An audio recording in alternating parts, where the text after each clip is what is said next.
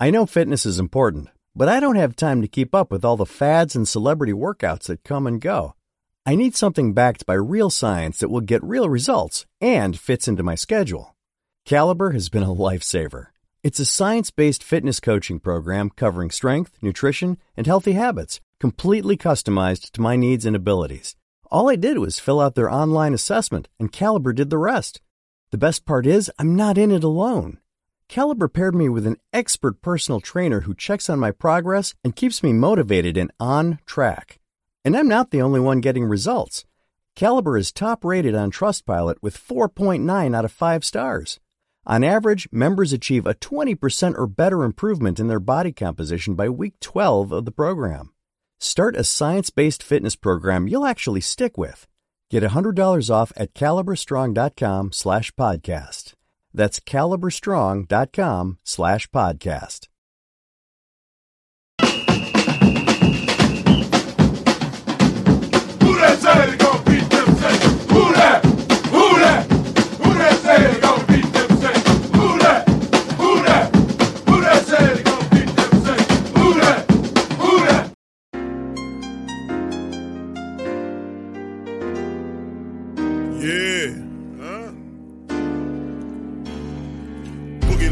And I'm a who that. Long as I'm living, I'm a who that. Lose or winning, I'm a who that. Sports coma, yeah, this is where we do that. Where we do that. Huh? Boogie like this, and I'm a who that. Sports coma, this is where we do that. Welcome. Somebody please better help. Running this thing like Elf. Thank God every day I'm not a felt. Go to YouTube Live with Big Q and the guys. If you ain't ride or die, the bandwagon get flipped. Been marching in, that was way for the ring. I was yelling out your chain for the championship. Fucking on town, duck down. Falcons, pluck, get shut down. Panthers ain't much touchdown. The vision really belong to us now. So much hate on the Saints, you could probably tell. Ever since Bounty Gate hit the NFL, when things seem fishy and you probably smell the crooked referees on Roger Goodell. Fucking like this, and I'm a who that. Every day I'm living, I'm a who that. Lose or winning, I'm a who that. It's the sports coma, this is where we do that. Where we do that. Boogie like this, and I'm a who that. It's the sports coma, this is where we do that. You're listening to the sports coma with Big Q and the guys on the PRO Media Network. All right, man, what's poppin', man? How y'all?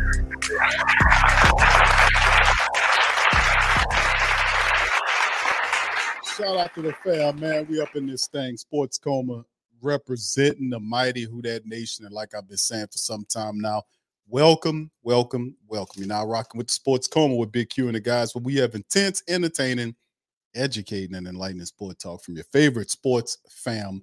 What's popping, fam? How y'all doing today? Hope y'all had a fantastic weekend. Well, weekday, going into the weekend.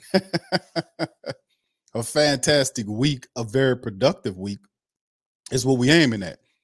And speaking of productivity, what a hell of a day for our great Saints organization. I mean, my goodness. So much stuff was popping and shaking and snapping. You would think they would, that the cycle was just ridiculous in news content today. We got a lot to talk about on this stream, including training camp day number 8 news and notes, and the boy was some notes to talk about in terms of some of the other stuff that was going on. Finally, we talked about it. Cam got his bag. Remember, we talked about it on the last stream that it was close. Turned out it was the next day. Oh boy, word on the street never fails, does it? We're gonna talk about that on this episode. Also, AK41 got his suspension, and it's only 3 games. How about that? 3 games. And it brings to thought that if Alvin had not went to the commissioner and talked to him, would it have been more? I definitely said it'd been more games. But Alvin Kamara did it smartly, and all he got was 3 games for the Saints. So not a month worth of games, 3 games, and the Saints should be fine.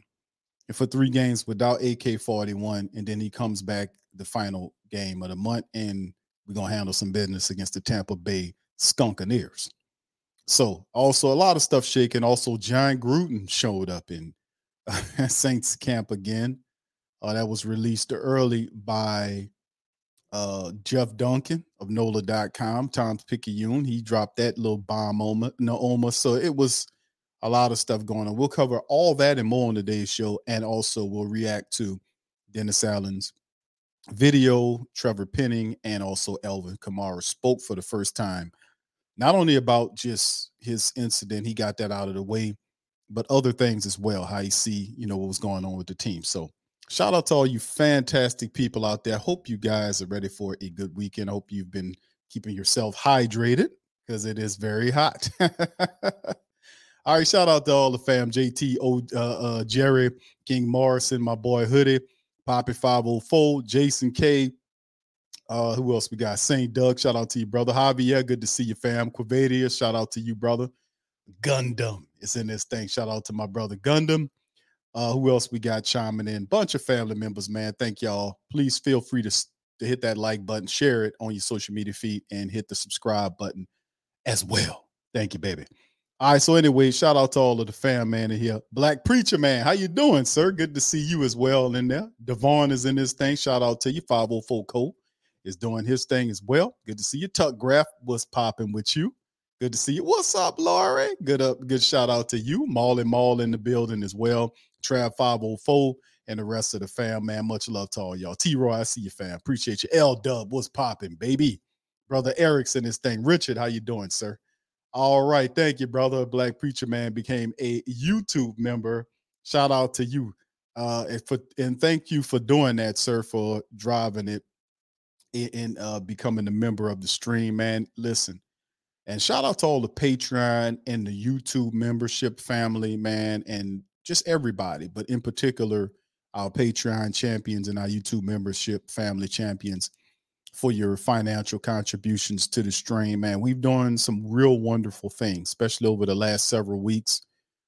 Just all kind of great things going. And we just sharing the love. We, you know, great. We got the Who Dat Nation United. Shout out to my brothers and the Who Dat Nation, the NOLA Bros, my dog Randolph at the Keeping It Real podcast, and Hoodie, my brother Hoodie as well. Fantastic people, excellent content creators, and I'm proud to have them a part of the PRO Media Network. That was some of the stuff that we were doing. Also, the whodatdaily.com. Shout out to all our contributors over there writing great articles. And shout out to B, you know what I'm saying, who is a fantastic editor. She edits both the whodatdaily.com and ProTV1.com, doing a fantastic job bringing in contributors. So, I mean, listen, we are blessed, and we're blessed because of you. And this is a movement. Like I told y'all a long time ago, we take one step at a time, fam. We patient, we are diligent, and we are consistent. Let me tell you something. Let me tell you. I don't like that guy, goddamn Q. Let me tell you. He's consistent. I'll tell you that. I got to tell you. But anyway, with that being said, shout out to all y'all, man. Appreciate you as well. I see you, Tuck Graph. Much love. Once again, thank you. Thank you, Preacher, Black Preacher, man, sir. Appreciate you for being a member, man. That really means a lot to the family members, all that great support. Telling we've been doing this for a while, man, and it's just really popping. All right, so anyway, with that being said, let's get right on into it, fam.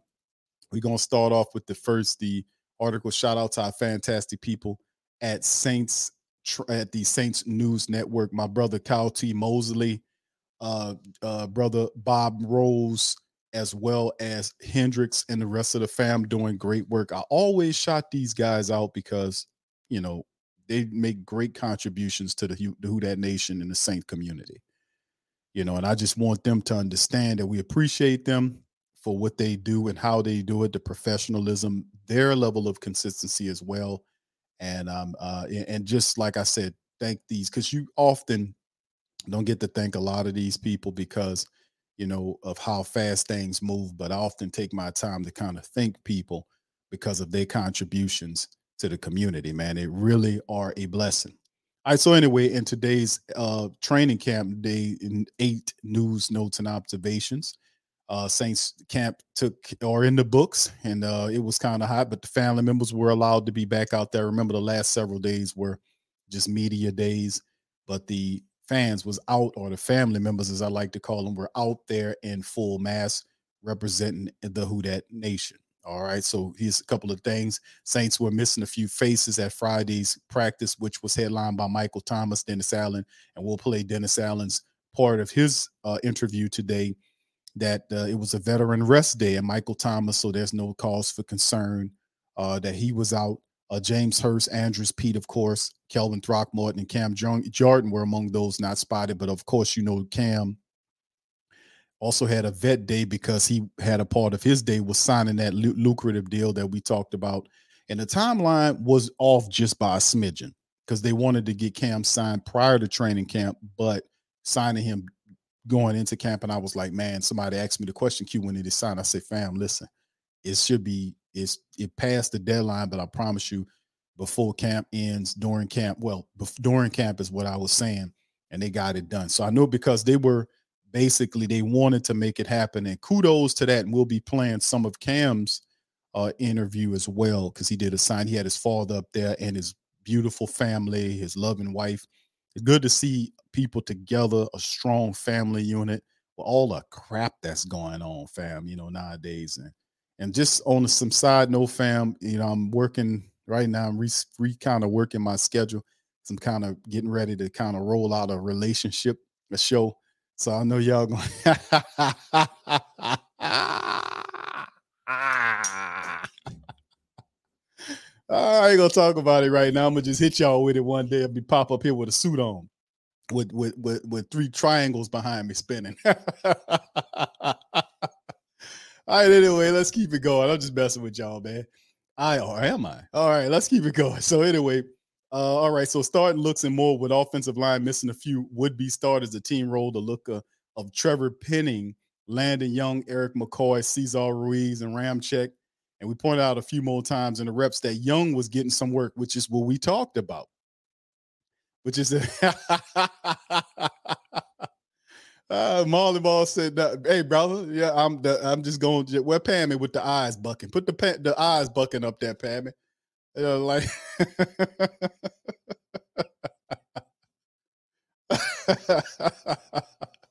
you gonna buck them eyes, man." Oh man!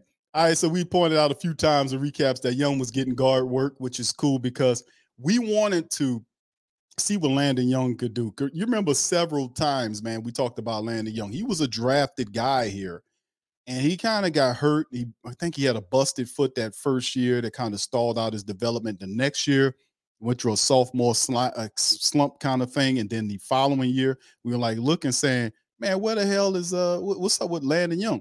When we scouted Landon Young was a hell of a player, man, playing the guard and tackle position. So what does he look like? And he's getting some work in there, so that'll be good to see what he's doing. The second pairing had Lewis Kidd, Nick Saldiveri, which is good to see. The veteran Max Garcia, Mark Evans II, the undrafted guy out of Texas, Arkansas Pine Bluff, where Teron Armstead comes from, and Storm Norton, the other veteran. Defensively, the Saints went with a base look to start with Carl Granderson, Big Saunders, Nathan Shepard, and Passanio, who's really been looking good in camp. Passanio been putting pressure on people, looking real good. I remember he had some injury issues. Saints gave him a multi-year deal to bring Passanio back because he's versatile. He's a guy that I would like to see more of Passanio inside than outside part of the interior, but the Saints can use him in both ways, being that if there's an issue from a injury standpoint, that Passanio could help you on the defensive line. So that is a positive. Zach Baun, Demario Davis, Pete Warner at the linebacker, Alontae Taylor starting outside of Laddie Daddy, and Marcus May were at the safety position. So Alontae getting a little work there as well. Now, later in the drills, Saints rolled out a three-man rush that had Nate Shepard in the middle with Granderson and Passanio outside. That's interesting. Bradley Roby was working in the slot. Jordan Howden was the extra DB on the field in addition to Demario Davis and Laddie Daddy, Alontae Taylor, Marcus May, and Tyrann Mathieu. Very interesting look for the Saints using the three lineman look. How about that? All right, so they're trying some different things, man, this year. This is going to be interesting to see. Some Saints do have a lot of defensive versatility and offensive defense versatility as well. They will practice on the 43 defense the last several days. They're kind of switching it up, doing something different. Alvin Kamara addresses things, and we'll cover that more as we get into the stream. We'll play some of his interview, probably most of it anyway. And here go the quarterback breakdown. We get into it. And Derek Carr on his sevens with 4 of 6. And then the rest of the drills, 1-on-1, 2-and-2, and 0-for-3. Jameis was 4-of-4 in the sevens. No passes on the other drill, and 1-and-1 and 3-and-4 on the others. Jake Hayner, 2-and-2 in his sevens, and 1-and-1, 1-and-2, and 1-and-3 in the other drills. Now, the 7-on-7 Carr had his first series, started with a nice floater for a deep game left to Rashid Shaheed. You know, he can get up under them passes. Well, Marcus May and Tyrann Mathieu around. Alontae Taylor made a nice pass breakup on the sideline for something that was intended for Kendre Miller. On the next play, then Carr hit a deep crosser to Traquan Smith with Jordan Howden and Tyrann Mathieu as the closest defenders. Now, we know that Traquan Smith is definitely playing a lot better ball. And at some point, you realize that Traquan Smith was a third-round draft pick. He has some talent. Maybe he's a late bloomer of sorts, but we've seen Traquan Smith at times step it up. So I'm going to have more of an observational view of Traquan Smith because we've seen a lot of them in the Saints, they're going to give him an opportunity to see what he can do. But at the end of the day, there are a lot of guys that's pushing him. So think about it, like Traquan Smith stepping up because he knows the finality of this moment. I mean, you got to show up, man. If you don't feel the fact that you got people breathing down your neck, I don't know what to say. I mean, how many years have we allowed this? I'm like this year, people saying, "Oh, he gonna make it." I'm telling you, at some point, all this has to stop. So anyway. He's doing good for right now, but I'm going to be more observational because I've seen stuff like this before. All right, the next one. Chris Olave had a fairly easy catch over the middle for a nice game on the next play, but it was dropped. Lonnie Johnson Jr. was right there and would have had a big hit if it was a real game situation. Carr then hit Jimmy Graham in the flats for a short gain. Then the next play happened with Alvin Kamara going for a deep hookup, running a wheel route over the backfield. Zach Baun in coverage. That was a disaster. That's going to be difficult for him to do that because I remember a similar play was done with McCaffrey with the Carolina Panthers, and it didn't end up too good. So, but Jameis Winston got this series started by hitting Traquan Smith on the curl route, short game. Kirk Merritt on the drag route working against Zach Baun. Jesse James, hope he put his sharpshooters away on this one, had an easy hookup underneath for a nice game on the next play with Troy Pride as the closest defender. Winston last play was a hookup on the sideline to keep Kirkwood on the quick out. Hayner only had 2 reps as the Saints typically ran 12 plays during the drills. His first pass was an intermediate gain near the sideline to Keith Kirkwood. And then the other pass was to Foster Monroe on the comeback curl. And then the team series, first one was the run defense had a pretty strong series during Carr's reps as Carl Granderson, Demario Davis had a nice run stop on the inside rush attempt to Jamaal Williams to start. Alvin Kamara had a run to the outside on the next play with Marcus May and Bradley Roby stopping him for a short gain. The long pass from Carr was a hookup to Quine Baker near the right sideline with Zach Baun as the closest coverage. And then the series ended with a run inside with Kamara that was stopped by Pete Werner. Discover a healthier, happier you with Veganuary 2024. Your health isn't just small potatoes, it's a big deal. So this January, you are invited to make a change that matters by trying Veganuary's 31-Day Vegan Challenge. Switching to a plant-based diet reduces your carbon footprint and makes a positive impact for animals. Every meal is a vote for the kind of world you want to create. Ready to make a change? Sign up today at veganuary.com. Vote for veggies. No matter the occasion, whether it's a date or a family holiday outing, daytime ice skating at Cameron Run Regional Park is sure to delight. Just minutes from Old Town Alexandria, skate on the outdoor rink and stay warm with hot chocolate or make s'mores over a fire pit. This unique winter experience is only available for a limited time. Open daily December 18th through 30th and weekends in January and February. Buy tickets today at CameronIceAndLights.com. That's CameronIceAndLights.com. Saints doing it. All right, anyway, then the next series was Jameis Winston where he saw all runs. And the first was to Jamaal Williams inside stuff by the Roach for a loss. Zach Baun had a tackle for loss on the next play with Kirk Merritt. Miller came back with a decent run to the outside on the next play and honed in on Nick Saldiveri getting a nice block on Brian Bresee to open the way. That's another battle that some of the writers and reporters have been talking about. It's about the battle between the rookies, Brian Bresee and Nick Saldiveri. They've been really going at it when they face each other. That is a really good matchup to see how really good Nick Saldiveri is against Brian Bresee, who's a handful. So Eno Benjamin had the final carry that got to the second level going to close things out. Hayner's reps were mostly runs. Ellis Merriweather, an undrafted running back at the back of the depth chart, attempted to run to the right. Anthony Orji had to stop. Kirk Merritt had a cut right on the next play. JT Gray was there. His long pass was a swing out to the right for a nice game with Cody Martin blocking out for Eno Benjamin at the final carry, with Nick Anderson getting the stop. Team Series 2, this is when Carr got involved. Second series started with outside runs. Marcus May, Demario Davis in pursuit. The defense had Brian Bresee and the Roach and at the start in the interior. The next play got shut out. Carr, due to something not being right during the process leading up to a snap, so they had to kind of shut that down. The offense came back with a nice run with Kendre Miller on the next play with good blocking from Eric McCoy. Miller also had a really good vision attempt. And we talked about Kendre Miller. When I was scouting Kendre Miller, even up to the last show that we did, we talked about his vision. And a lot of people are going to be really impressed with Kendre Miller's vision. I'm telling you, he's football shape. If you look at the dude, he's a big guy. Power's a part of his game. He does have a level to him when he gets there and he kicks it in the gear. He don't have an Alvin Kamara gear, but he does have a gear where he gets faster if he gets to the open field.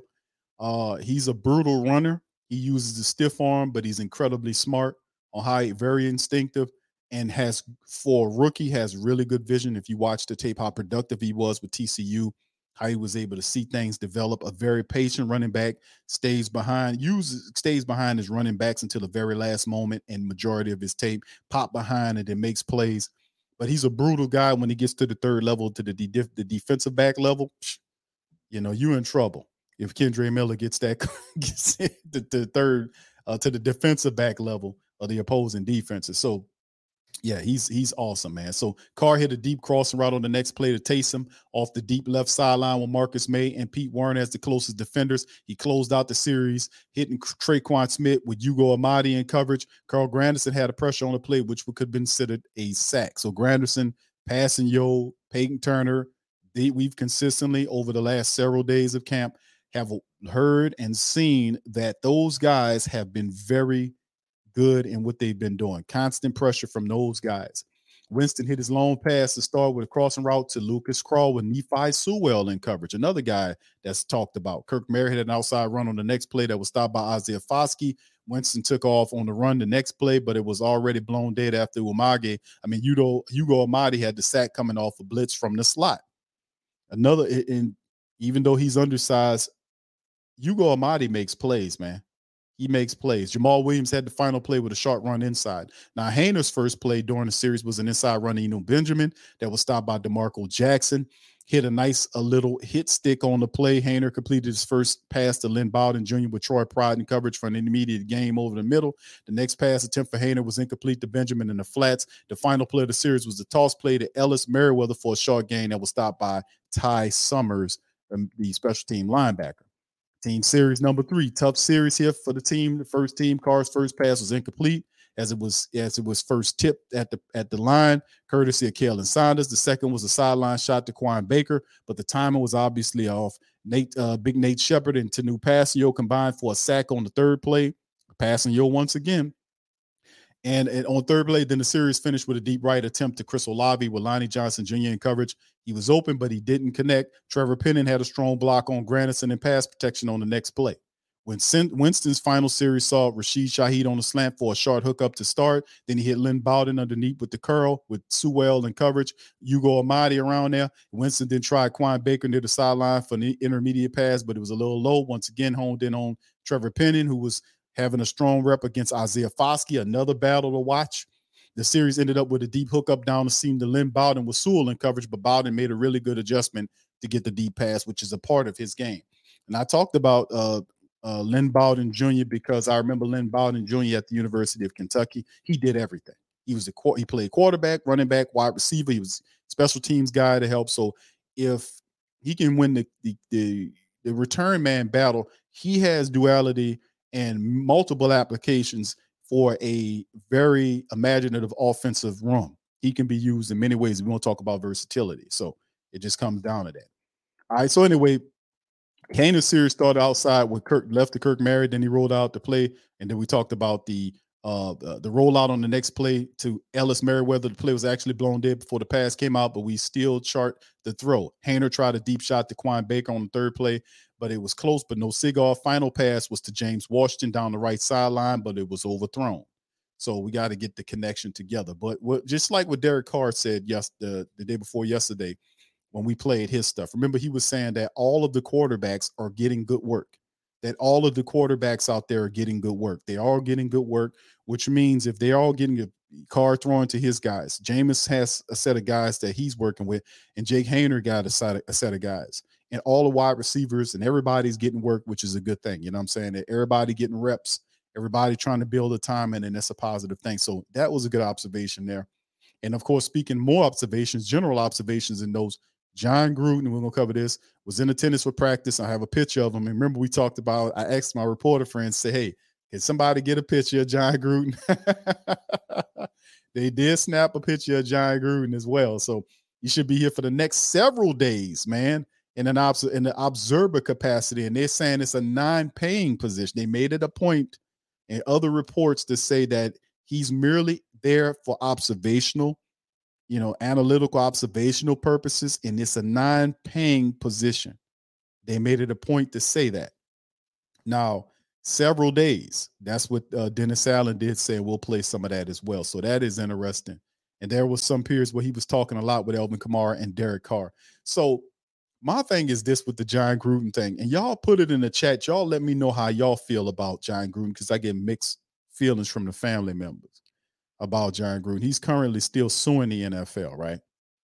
And the thing about Jon Gruden is it's a very interesting philosophy, and they're pulling from the best the Raiders have, right? You see, you cannot deny, even though you might not, and Jon Gruden said some awful stuff in them emails right there, and he got to come out, and, that's why they blocking him out and all this kind of stuff, for whatever. He got to make his apology. I'm not sure if he apologized or none of that kind of stuff, because that really, I wasn't worrying about Jon Gruden, to be honest with you.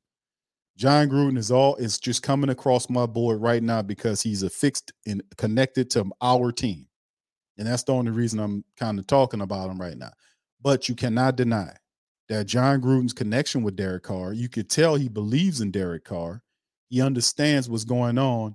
And Jon Gruden has the same type of,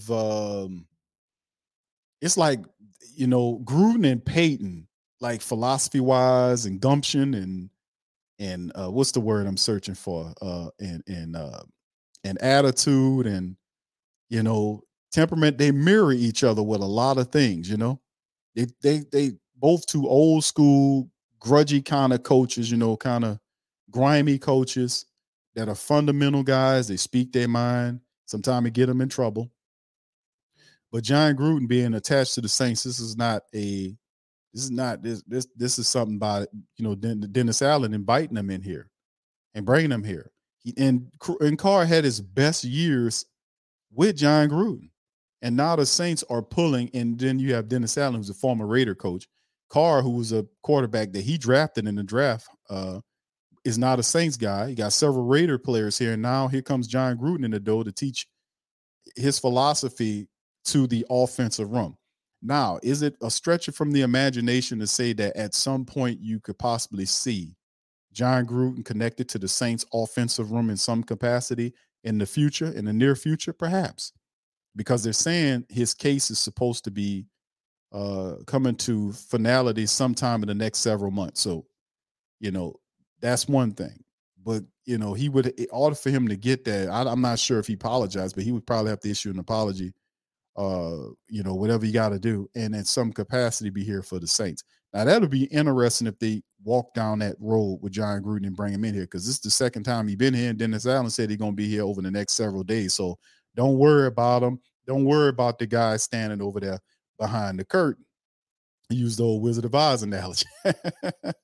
Pay no attention to the man standing over there behind the curtain.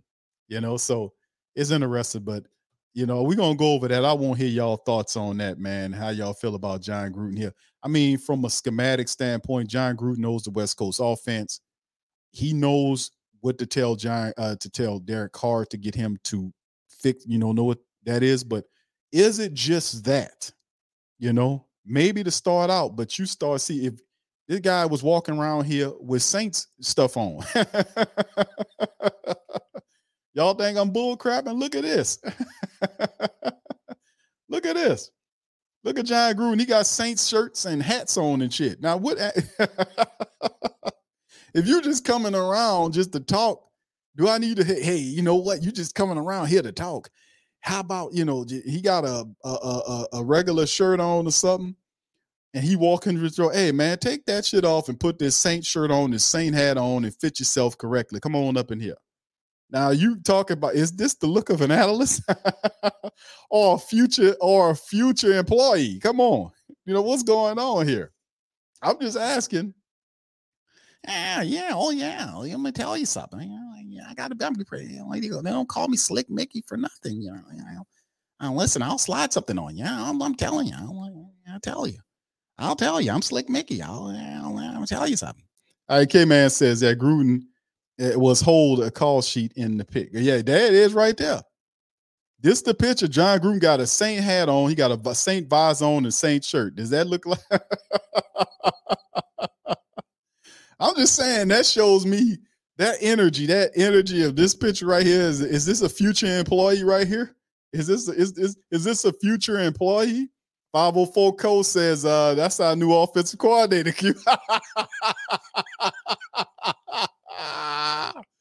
He'll slide Pete Carmichael right out the way. But you know what? Pete Carmichael will back up like a butler and hand it over. Say, I'll be your co-coordinator. Yeah, that because Pete Carmichael was trying to give it away last year. Hey,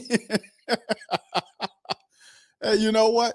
Listen, man. This dude. Don't this look like a future employee? What's happening, fam? How y'all doing? Shout out to you, man. Good to see you, fam. Quaveda says, I don't understand why they couldn't just Zoom call Gruden and let him add his 2 cents. Carmichael should be the OC if he can't run the offense. He's saying their angle, bro, is showing you that Gruden is as you can see him talking to Carr, he's trying to get the verbiage straight according to what they're telling us to get Carr on the West Coast style to the Saints. The Gruden connection to the Sean Payton connection, that the offenses are mirror, kind of similar. But I'm saying I get that.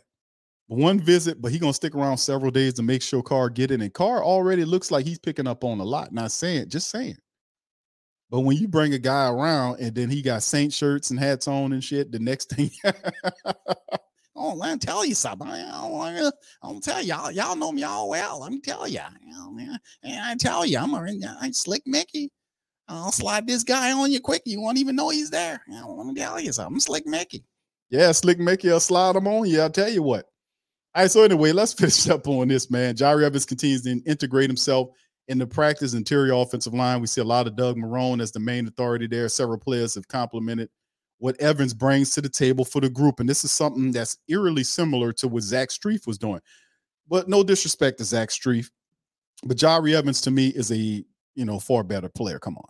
And no disrespect to Zach, but I'm saying Jari Evans is a guy that can teach the young guys and even some of the more established guys, you know, how to do this in here, because he did it for years and was one of the best Saints offensive interior men that we had. And we've had quite a few of them, you know, and Jari Evans is up there. So having him here and Leroy Glover here on defense, super uber big. Love what they're doing on the field. You got Leroy Glover, one of the best interior, because we had a lot of them too. You know, definitely top 3 in the defensive tackles. I mean, there was a lot of really good ones out there for the Saints in history. But Leroy Glover is there coaching up the defensive line as an assistant, and Jari Evans is here. So that is just big for helping out Doug Marrone. That is awesome. I just love that. I just love what they did with the assistant coaches, Clancy Barone, the tight ends. I just love what they did. Last year they had Cody Burns, who people just can't stop talking about. So, cool. It could be situational. Jordan Howden looks like he's the extra defensive back in the pecking order right now. During walkthroughs inside when him on the field, he was actually in the back half of the defense with Marcus May. Now, Marcus Robinson was coaching him up on position and such, which is not a surprise because Jordan Howden, when they drafted, I was like, man, what are we doing? Why don't we go get this? They got Howden, and it was like, man, the question was like, Q, why we got all of these? Man, while we drafted that kid, we got all these guys they were naming. But most of the safeties they were naming were guys on one-year deals. Jordan Howden's the future. You know, you got the next shoe to drop in terms of the Saints suspension is Marcus May. He's the next guy to drop, and we probably know where he's going to get. He's going to get the same amount of games as Kamara. So be looking out for that to have. That's an easy one now, you know, so from his jet time. So you have him there. And plus, remember, Marcus May has a physical style of football. He missed, 6 games last year due to injury. And having Jordan Howden there, then is Lynn Bowden, Lonnie Johnson Jr., Jonathan Abram, and all these other guys are on one-year deals. So Jordan Howden is a guy you can look at, and he's a solid dude, man. He can tackle, he can cover. Guy's good, man. So anyway, but I'm not surprised by that. Marcus Robinson, our secondary coach, works with the safeties. Coach Woods works with the cornerback, so you get him coached up. Alontae Taylor is growing in the slot as well as Ugo Amadi. Amadi made a few nice plays on day in as a climber. A lot of people talked about Ugo Amadi. Wake up at Holiday Inn Express to a can't-miss breakfast that's free with every stay. Count on all the hot, fresh coffee you need and an incredible breakfast buffet that has something for everyone, like eggs, cinnamon rolls, and even hot, fresh pancakes with all the toppings you crave. Next time, do yourself a favor and stay at a Holiday Inn Express with a can't-miss breakfast that's free with every stay. So, when you wake up at Holiday Inn Express, you'll wake up happy, a part of IHG Hotels and Resorts.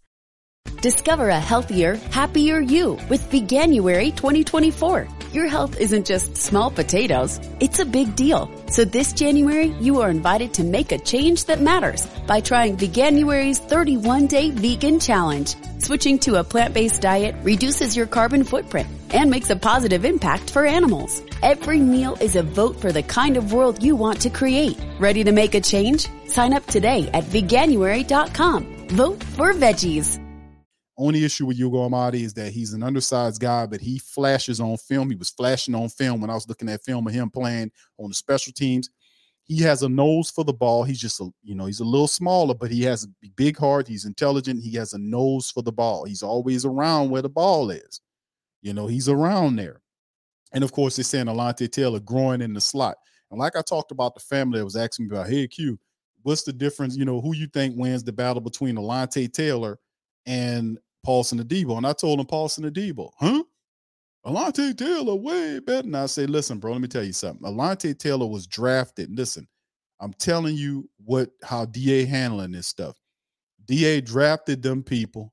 He drafted Alontae Taylor to replace Chauncey Gardner-Johnson. That's a role on his defense. Alontae Taylor could play that role. And remember how hesitant Dennis Allen was from moving Chauncey Gardner-Johnson away from that position when he was there. He kept him there. That's a very important part to the defense, to the success of the defense, to have that player there or that type of player there, meaning a player who can tackle in space, that can cover and blitz when you need to. If you need him to play around the line, they can get there and pop the quarterback. They can help and run support. That's what Chauncey Gardner-Johnson did. That's what Alontae Taylor can do. So ain't nowhere in the world if I'm Dennis Allen, I'll play games with you. I'll say, yeah, this is a competition. And in the end, it'll be Laddie Daddy, Adebo, and then Alontae Taylor. And like I said, Alontae's going into his sophomore year. And Adebo had a sophomore slump last year. It happens to him. They hit that. They go through that second year, and things it's a little difficulty there. So you're going to see Chris Olave have a little difficulty. You're going to see Rashid Shaheed. All of them go through that sophomore slumpish year. Paulson Adebo, look how he's looking in camp. He's looking solid. So as long as he's healthy, he would occupy, as long as he's healthy, he's going to be the starter next to Lattimore. And if Alontae needs to play, because Alontae played that position outside and inside, he can do it. Hell, if you need Alontae to slide back to safety, he'll play that for you. That's what I'm saying. That's why Alontae Taylor was drafted to replace Chauncey Gardner-Johnson in that role. And Dennis Allen knows how important it is to have that type of player in that type of role for the Saints defense. So that's why I was like back and forth. Now, you're talking about if Alontae does this or that or the third, it works out better for him to stay in the slot. It does. It just what it does. It does. Because Adebo is not used to playing the slot position. And he would have to learn a whole new position just for you to flip-flop. And hell no. Not saying that he can't do it, but Dennis Allen got enough to think about. And if it ain't broke, don't fix it. And remember, a lot of problems with Adebo was he had some injuries, and, of course, he struggled in his second year. But he looks good now. He looks good, and he continued to play good. Anyway, Zach Baun is a frequent pickup on target in the passing game. Some growth is needed there, but that's one play that stood out and complemented his growth, that on 7-on-7s when he was able to chase down Kirk Merritt, which was no easy feat. We'll see things at when we're getting to the preseason. That's a big part of Zach Baun's game, too, is that, you know, you got to take better angles, because I remember watching tape, especially in that Carolina game, if y'all remember which game I'm talking about, when Christian McCaffrey, man, he was like, that guy, you know, he looked like he was running in quicksand. That's how fast McCaffrey was. So it's a very important to understand pursuit angles and knowing, you know, or knowing what's going on in the play. And like Zach Baun said, we played the interview, and we don't hear from him very often. So when he does get there, I want to hear from him, because the Saints see him as the third linebacker there. He could probably get some starter reps if we have injuries to our linebackers, God forbid. It didn't happen the last couple of years with Pete Werner. So if that's the case, no Caden Ellis there with Zach Baun. So Zach Baun was saying that he knows the offense. This is his words. I know the offense. I know the defense. I just got to go out there. So this is the most intelligent and well-rounded, more experienced Zach Baun that we've seen to date. Out of all the other Zach Bauns, this is the most experienced one. So is he ready for a step up? Saints didn't go out and get no other linebacker currently. They're sticking to what they have. So they're showing some belief or faith, rather, in Zach Baun. So could he have a Caden Ellis style year, man? Listen, he has the athletic ability. You know, a lot of times I can see he misreads things. He's slow to react. But, you know, he got to clean up some stuff in his game. But, you know, the guy didn't play linebacker much. The Saints drafted him linebacker in his fourth year, and he got to do it. 4 years, and you bet to know how to play the linebacker position. You got to drop into coverage, and you also have to get there and blitz and make things happen. So Zach Baun been doing some pretty positive things. Just hopefully he keeps it up. Will Lutz ended up missing two of his kicks today, finishing 5 of 7. He missed his second kick after hitting the right uprights in a few attempts. Then he missed the first kick in the second frame, wide right. Lou Hetley was the holder. Blake Gillikin handled the punting duties, and he has some big hang times. We know what time it is with Blake Gillikin. He'll put you on that island. You know how to punch you in and put you in that coffin corner punting that Blake Gillikin learned from from his mentor, the great Tommy Morstead. So, I mean, Morstead really got Blake Gillikin together. We'll see a little bit more of the running backs in offense. There was one of the plays in a walkthrough, Alvin Kamara run on an angle with Jamaal Williams going into the flat. And this was something I talked about as well. Then we talked about the offensive imagination of having both Alvin Kamara and Jamaal Williams out on the field at the same time. The going back into our great Saint intelligent mindset. And remember that when Reggie Bush was out there, and Alvin Kamara is a similar back, even though I think he's more dynamic than Reggie Bush. To really say that, because Reggie was pretty dynamic, no disrespect, but just greatness. But Alvin Kamara should be decoyed a lot more than what he is. He should be decoyed more. You got all these other guys. You need to learn how to decoy Alvin Kamara and send him in motion and have people to look at him, and then put Jamaal Williams to the opposite side. So, I mean, you know, and run him in the opposite direction. So what I'm saying is it's all bounded on the imagination of the offensive room. And I just keep thinking to myself, if that is indeed the case, an offensive room could definitely benefit from having a certain person They got some experience.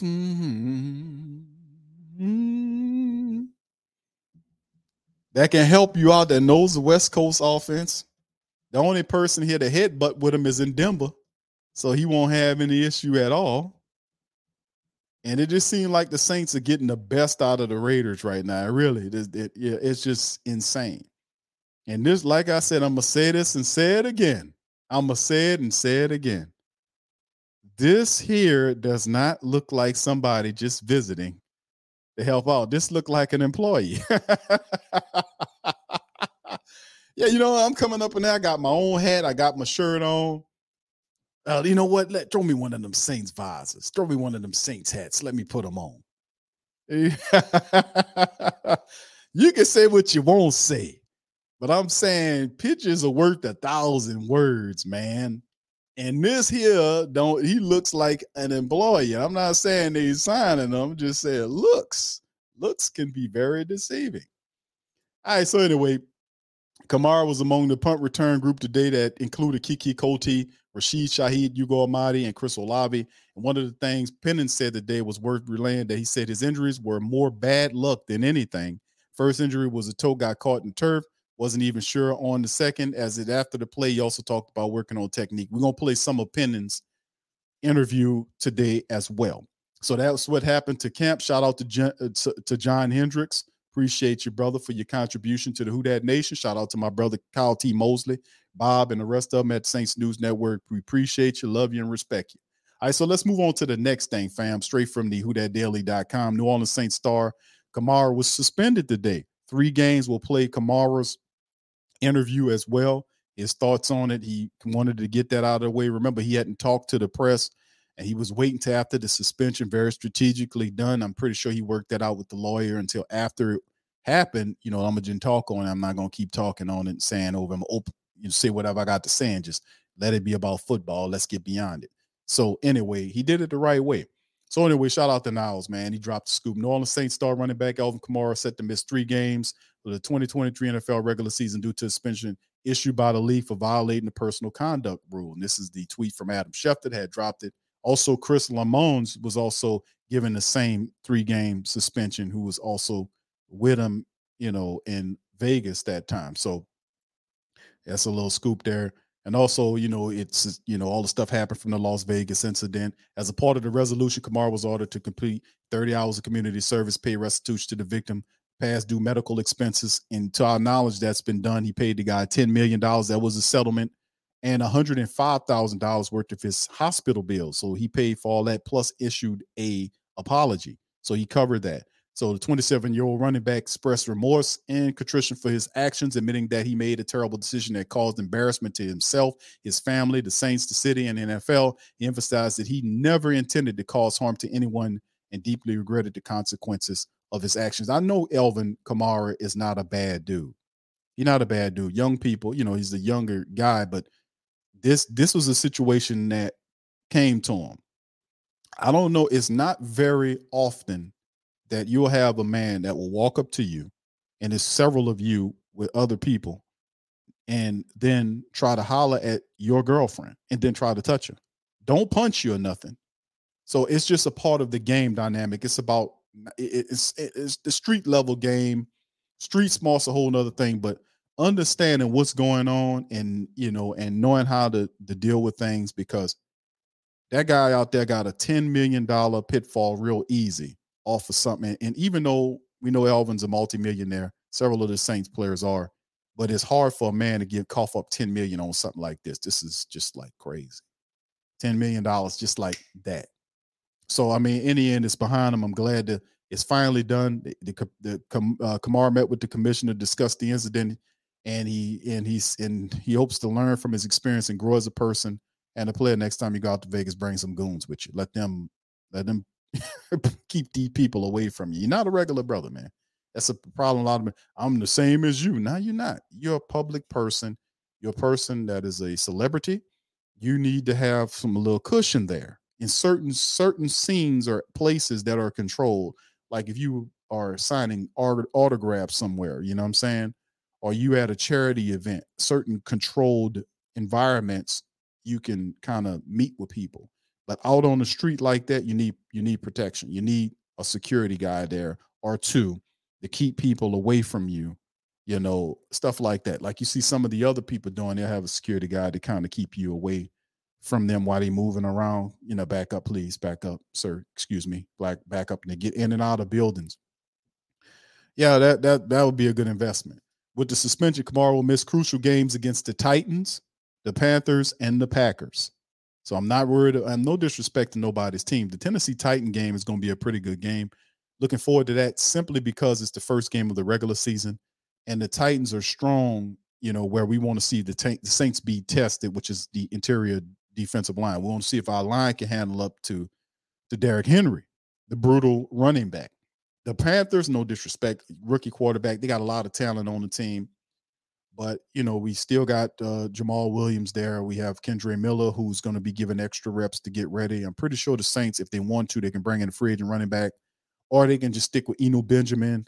They appear to like Ellis Merriweather. I mean, he's undrafted, but he's a bell cow. These guys are north-south runner, a brutal running back. But Eno Benjamin, to me, seems like a guy they can probably hang out with, you know, and have him there if something happened. Of course, you can mix Taysom Hill in there too. So if you need somebody going there to the running back room, Taysom Hill is there. You can use him as a running back. So the Saints do have some versatility there. And when he does return, it'll be week 4 when the Saints face off against the Tampa Bay Buccaneers. Until then, the team will have to rely on other players, as I mentioned. And this is one of the things that we have to deal with. So that's finally behind us. And well, not totally until he comes off the 3rd week into the 4th week, when the 4th week of the regular season starts, and then he's all that'll finally be behind us. But for right now, we finally got it. Alvin Kamara, just 3 game suspension. I myself thought it to be a lot higher. It was a good strategy by Alvin Kamara to go meet with Roger Goodell and talk to him. That made it look better, as opposed to just doing your thing and then letting it just fester. He would have hammered him. He probably gave him at least 5 games. He would have hammered him. But for him going talking, that was a smart strategy for him to go and meet with the guy and talk to him. 3 games. So there you go. Not even a month's work, but we'll have a refreshed Alvin Kamara for week 4. So smart strategy by AK41. All right, another big news of the day. I said it was a lot of news shaking and baking today, family. I'm not going to even tell you. It was a lot going on. Cam Jordan got his extension, as we talked about. We kind of shared it on the community tab today. He's staying put, and this is Cam Jordan staying put. Saints signed star defensive end to 2-year contract worth $27.5 million. So Cam got his bag. He got his bag. So Saints made a decisive move to secure the services of standout defensive end Cam Jordan for the foreseeable future. Shout out to Niles on the scoop.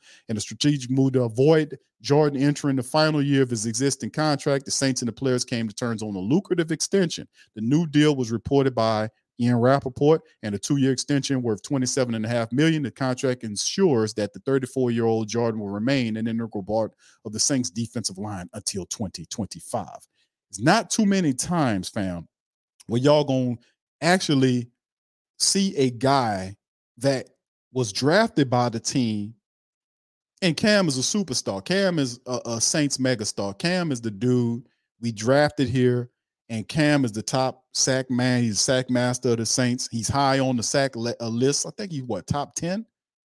Top 10 on the sack list currently? I want to say it shocked me when I remember reading something up on it. I forgot where he is, but I think he's top 10 in the NFL in terms of sacks. He got 115.5 with 2 years left, the 20, you know, to finish up, to add on top of that. So Cam, man, this is, you know, this is pretty big for Cam Jordan. But how often do you see a first-round draft pick player? Why? If you have T-Mobile 5G home internet, you might be hearing this a lot. Why? Every time your internet slows down during the busiest hours. Why? Because your network gives priority to cell phone users. Why? Good question. Why not switch to Cox Internet with 2 times faster download speeds than T-Mobile 5G home internet during peak hours? Okay. Stop the whys and visit cox.com/5G home for details. T-Mobile prioritizes certain T-Mobile phone users over home internet users during times of congestion. Discover a healthier, happier you with Veganuary 2024. Your health isn't just small potatoes, it's a big deal. So this January, you are invited to make a change that matters by trying Veganuary's 31-Day Vegan Challenge. Switching to a plant-based diet reduces your carbon footprint and makes a positive impact for animals. Every meal is a vote for the kind of world you want to create. Ready to make a change? Sign up today at Veganuary.com. Vote for veggies. Gets drafted by the team and then spends his entire career with the same team and wants to be with the same team his whole career. Don't see that too often. We got a real good one in Cam Jordan. Let me play this little few-minute clip right here of Cam Jordan talking about him being with the Saints. Y'all put one in the chat if y'all can hear it. We're going to say, thank the Lord for the blessings of being healthy, of having a beautiful family, of everything that has been accomplished just to get to the point of being drafted by the Saints. My time at Cal was phenomenal. Being raised in Arizona was amazing. Being born in Minnesota, to watch a legend play football for a few years of my life before we got out of that cold state and into the warmth where I belong, was the origin of the story. Again, to be drafted in 2011 by the Bensons, Mrs. Benson, I'm forever happy to have a phenomenal owner of an organization that from top down has been top notch. We're talking about Mickey Loomis, Sean Payton, who drafted me. Appreciate the taking a chance, I guess, as I was spiraling down to pick 24 back in 2011, sitting there in New York with the family, pops at the table, older brother, sister, cousin, Walter Venerable, the third, and, got a phone call, picked it up, and was so elated just to hear a voice on the other side of the phone saying they wanted me. I don't even remember what I said. I mean, Sean has probably shot that statement out a few times, but I said, let's do it. Because in my mind, it was good to go. I was like, look, I don't know what happens from here on out, but I'm going to give you my all. So 13 years later, what is this, fourth contract technically? Really like the third earned, like everybody's granted that contract on the first one, but third earned contract situation, fourth overall, 13 years in. Looking to play 2 year 15, spoken into existence at like year 8 or 9. And for honestly to have the family behind me, to have everybody that I've had, I've been truly honored and blessed to enter a market as New Orleans, to enter, everything that you think that you want as a football player, coming up as a man, coming up as a kid with dreams of playing in the NFL, to sit here and be embraced by the city of New Orleans. To sit here and be able to start so many different initiatives, sitting here with the God is Love Foundation and everything that I've been able to do in this city, being empowered not only by the Saints, by the Saints staff. You talk about Alicia Bashard Sheridan. You talk about the phenomenal media guys that we have, our equipment guys, our trainers, back when Bo Lowry was in the building. Now he's an enemy over in Denver with Darth Vader. I mean, Sean Payton. You talk about just the phenomenal staff from day one. You talk about, Bum. What is Bum's real name? John Bumgarner throws you off. Just everybody in this building. It has been such a phenomenal and amazing experience that I couldn't see myself being anything but black and gold. You're talking about from the niche breakfast spots we go to being at Ruby Slipper Cafe, to finding wonderful situations like Zach Streif being a former teammate in opening Port Orleans and the good times that we've had there. It has. This entire essence of being drafted and being in New Orleans has felt like family and stayed like family. And I can't really see myself. Luckily, I don't think I'll ever have to see myself being anything other than black and gold. So appreciate it.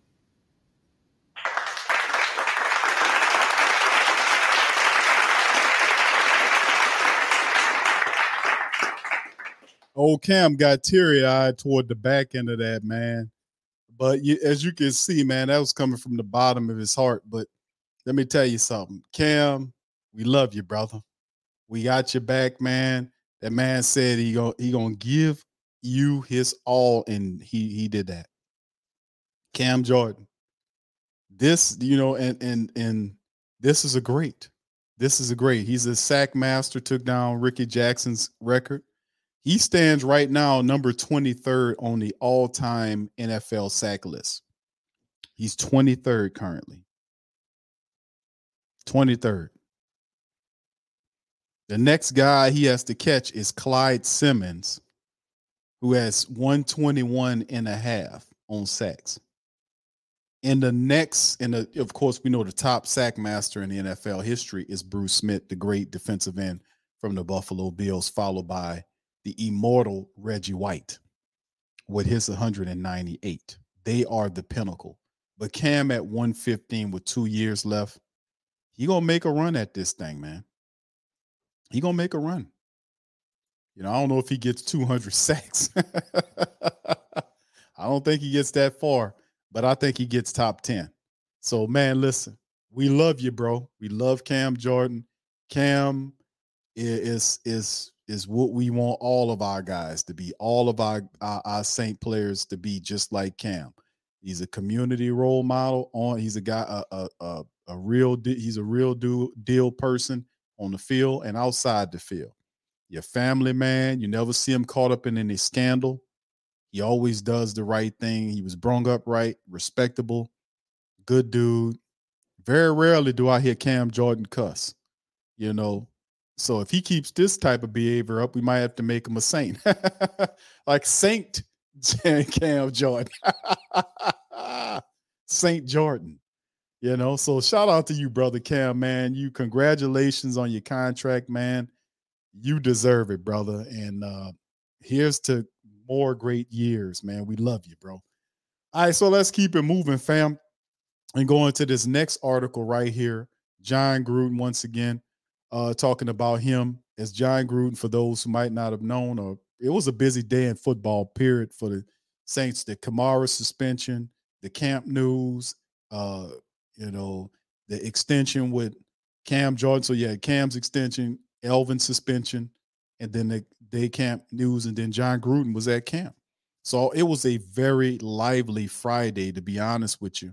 And it was good. I like seeing those. Say, former NFL coach Jon Gruden, known for his stints with the Bucs and Raiders, was set to visit the Saints training camp on Friday. He was actually there. This was done earlier. Gruden had already consulted with the Saints during their offseason program, will continue his role as an advisor to the team, particularly focused on his experience with newly signed quarterback Derek Carr, whom he previously coached during his time with the Raiders. And of course, this is the picture right here. Jeff Duncan tweeted this image, this picture that he took with Jon Gruden with Derek Carr. As you can see, Gruden decked down in all Saint gear. Got Saint hat on, shirt, and I think he got Saint shorts on too. Hell, he might have sneakers on with the Saints. Saint sneakers on, you never know. But and then he got a call sheet in his hand. He got a call sheet in his hand. Gruden feel like he back in his offensive days. He said he'll be around for several days or so, which is cool, because I want to get, hopefully some of our reporter friends get close enough to him to kind of talk to him, to get an interview with Jon Gruden to see what he, you know, but. Like I'm kidding about early in the show, but Gruden looks like more of an employee as opposed to a guy just visiting. Yeah, I'm just helping them out. I'm just here to help them out. Give me that free shirt and that hat and them shorts. Let me put that on right quick. Now I'm all decked down, you know. So anyway, Dennis Allen downplayed any rumors of any more significant. Of course he's going to downplay the rumor. Why? If you have T-Mobile 5G home internet, you might be hearing this a lot. Why? Every time your internet slows down during the busiest hours. Why? Because your network gives priority to cell phone users. Why? Good question. Why not switch to Cox Internet with 2 times faster download speeds than T-Mobile 5G home internet during peak hours? Okay. Stop the whys and visit cox.com/5G home for details. T-Mobile prioritizes certain T-Mobile phone users over home internet users during times of congestion. Gruden started stating that the 59-year-old, or, you know, role for Gruden, and Dennis Allen stating that the 59-year-old Super Bowl winning coach is simply there to offer his expertise and observations. Gruden's extensive knowledge of the West Coast offense, similar to the one he ran with the Raiders when Carr was his quarterback, makes him a valuable resource and helping Carr transition smoothly in the Saints' offensive scheme. And then, of course, while Gruden's presence at the campus generated some speculation, Coach Allen clarified that there's no current plan to hire him on a full-time basis. Current plan. Things do change, though. Instead, the Saints view him as a temporary resource to provide insights and advice to both Carr and the offensive coaching staff. Pete Carmichael, Ronald Curry, pay attention. Gruden's track record of success coaching Carr is his most successful season has undoubtedly piqued the Saints' interest in utilizing expertise during training camp. So this is written by Niles Carpenter. Shout out to him. Very good. And once again, this image, like Dennis Allen said, and we'll play Dennis Allen in a second, about Jon Gruden. You see Jon Gruden walking around decked down in Saint gear. People say, hey, man, did y'all sign Jon Gruden? Oh, no. Oh, no, of course not. No, of course not. So him wearing all them clothes over there, you know. Oh, we give them clothes to everybody. Oh, I don't have what? Oh, well, we all out of them right now, but we give them to everybody. Okay.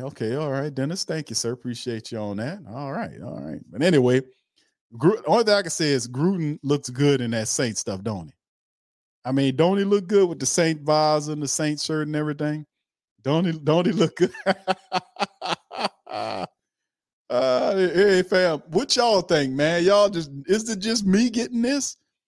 And they're asking them, hey, man, did y'all sign Jon Gruden? Oh, no, of course not. But, Coach, he looked like, you know, oh, that's just clothes. You know, I got a whole box full of those clothes and hats and shoes and socks in my office in the closet. You know, I was thinking about throwing them out the window the other day, and Jon Gruden walks in, and I just say, hey, you want this stuff? So he just takes it and puts it on, you know? Oh, okay, all right, Coach, we'll see. All right, anyway. I don't know, man, that picture, he looks a little comfortable in that black and gold, baby. That's all I'm saying. He look real comfortable in that black and gold, baby. You look really cool in that black and gold, baby. That's all I'm saying. All right. Pammy says, BQ, there's nothing to see here. Moving right. Bucking eyes. All right. LaManel says, BQ, you know Gruden ain't been no Saint his whole career. Yeah. Hey, Dennis Allen is here, man. Dennis Allen trying to get everything that's good from the Raiders. Or trying to get him to work, but it's interesting, man, to say the least. So he said he'll be around for several days, so that's something we're going to look at. But anyway, let's move on, fam. Let's hear from Alvin Kamara. This is what he said. I mean, I'm not going to play all of it because we got a couple other ones to go through. We're going to listen to AK-41, man. This is his first interview, you know, since all that stuff happened. He really kind of been sidestepping and until everything happened. But he came out. I like how he addressed it. He getting in front of it. Very respectable. Let's listen to AK-41, man, what he's talking about, what happened, and how you see the team.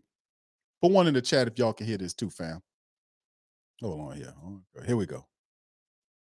All right, look, this is how I'm going to start it. I'm going to kind of go general, so we knock out all the questions. I'm going to just knock them out because I know what y'all going to ask. So, so yesterday when I met with Roger, it went well. I'm not going to get into the details of what we discussed in the meeting, but it went well. I think we got accomplished what we need to get accomplished. So obviously happy I got a chance to do that. Happy he gave me the opportunity to come up there because obviously I know that's not really protocol, but I mean, he gave me the opportunity and I took it and went up there and met with him and it went well. On to the Las Vegas incident. Obviously I haven't talked in a while. It's been a couple months, 18, 19 months that I've been dealing with this ordeal, obviously. It's a tough ordeal to be in. You know, I never want to be involved in something where someone gets hurt or severely injured or anything. Poor judgment on my end. Definitely a bad decision, but I'm a man. Everything I've ever done in my life, I stood on and I could take accountability for it, and I could say when I'm wrong. And I was completely wrong, embarrassed the Saints, embarrassed my family, my mother, embarrassed myself, embarrassed the city and the Shield, obviously embarrassed the NFL. So, you know, I just tried to do my best to kind of keep it as much away from the media and as much away from the team as I could. You know, obviously it's hard to do that when, you know, you got such a incident like that. So, you know, I'll be lying if I said it wasn't tough. I've lost a lot throughout this ordeal.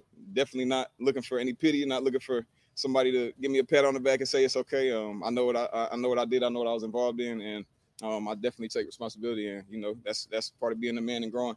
You know, from here, I just got to make the right decisions and make the right choices. So that's kind of what I got to say about that. So now let's talk about football because I'm back. Did Roger give you an idea of the timeline? I already hit on that. We had a good meeting. It went well. That's all I got to say about that. Is there anything you've learned from this stuff? I mean, I definitely have. You know, obviously, we know what the incident was. Just making judging that situation better. You never want to be in a situation where, especially in the position I'm in, being a leader and being a just kind of like a role model for children. I don't want to be in a position where I put my hands on somebody. Obviously, that's the last thing you want to do because one, it comes with trouble, and you know it could have been worse. You know, so I'm blessed that it wasn't worse. Obviously, still hate that it happened. Hate the whole situation. I told Nikki, I told DA, I mean, everybody knows, they know me around here. So just talking to them throughout this whole ordeal, and luckily they've been supportive. Miss Benson's been supportive. Nikki's been supportive. The whole team has been supportive, really. And, you know, it's unfortunate when, I mean, you make a decision like that, but I know my character. I know who I am. And luckily I'm somewhere where these people know who I am. The city knows who I am. So that's kind of kept me going. But I've definitely learned that, you know, and in the blink of a lot can change. So definitely just got to make the right decisions going forward. Just a matter of just walking away because you never know what you can be in that situation. Yeah. It's more than just walking away. It's you know, some of those situations. I mean, I was out at 5 a.m, so you know what I'm saying. It's like not what Tony Dungy used to say. Yeah. Nothing good happens after 12, after midnight. So you know. It's kind of just gauging those situations and being able to, you know, make the right decision and being where you're supposed to be and sometimes taking yourself out of position and not being in those places. So. See, the thing is, too, this is the thing. He was right. This was at 5 o'clock in the morning, right? and that's why I was saying it was game. So it's a lesson, and he realizes it, too, when it happened. But when it first happened, I was telling the family members, I said, fam, This is some bull jive here. This is like my son say, cap. This cap, man. This cap. This all cap. Not Kamara, but the guy. It's cap. Because nobody gonna walk up to several guys and then start flirting with his girl. And then, according to the documents, say, because I read them, that says, why you messing with him? He ugly. And all this, and try to touch her hand. Then they get in the elevator. They backed up off of all of that. They backed up off it. Then the guy tried to get in the elevator with them, and one of the guys stopped him and pushed him. He moved the guy hand off, and then that's when it all went to hell in the handbasket. But the guy that they beat on, he never threw not one punch. That was because it was he recognized, he knew who this man was. Not him, Alvin did, but of course the other guy knew who Alvin Kamara was. Discover a healthier, happier you with Veganuary 2024. Your health isn't just small potatoes, it's a big deal. So this January, you are invited to make a change that matters by trying Veganuary's 31-Day Vegan Challenge. Switching to a plant-based diet reduces your carbon footprint and makes a positive impact for animals. Every meal is a vote for the kind of world you want to create. Ready to make a change? Sign up today at veganuary.com. Vote for veggies. Looking for a fun way to win 25 times your money this football and basketball season? Test your skills on Prize Picks, the most exciting way to play daily fantasy sports. Just select two or more players, pick more or less on their projection for a wide variety of stats, and place your entry. It's as easy as that. If you have the skills, you can turn $10 into $250 with just a few taps. Easy gameplay, quick withdrawals, and injury insurance on your picks are what make Prize Picks the #1 daily fantasy sports app. Ready to test your skills? Join the Prize Picks community of more than 7 million players who have already signed up. Right now, Prize Picks will match your first deposit up to $100. Just visit prizepicks.com/play100 and use code PLAY100. That's code PLAY100 at prizepicks.com/play100 for a first deposit match up to $100. PrizePicks, daily fantasy sports made easy. And he got $10 million out of it. So that's a big lesson to be learning, because there's a lot of pigeon games going on out here. It's a lot of scammy, rotten, underhand pigeon games going on. So if you kind of green to the game, let this be one of the situations, because they're running a lot of scammy pigeon style games out here on people. And that's what happened to Alvin Kamara, man. I promise you that. Let's finish up. Has that incident affected your preparation for this? No. Just in terms of football? No, not at all. It was a situation, obviously, and I had to deal with it. Like I said earlier, I'll be lying if I said it hasn't affected me. It's affected me. I mean, last season, it affected me every day, Like I said, I lost a lot. I've lost monetary. I've lost some friends. I've lost some support from some people. But, like I said, I've had a ton of support from this organization. I've had family and friends, the people that know me and that know what I stand for and that know what I'm about. That's kind of like what's pretty much kept me going, and my faith. And, like I said, I'm not glossing over the situation and downplaying it in any way.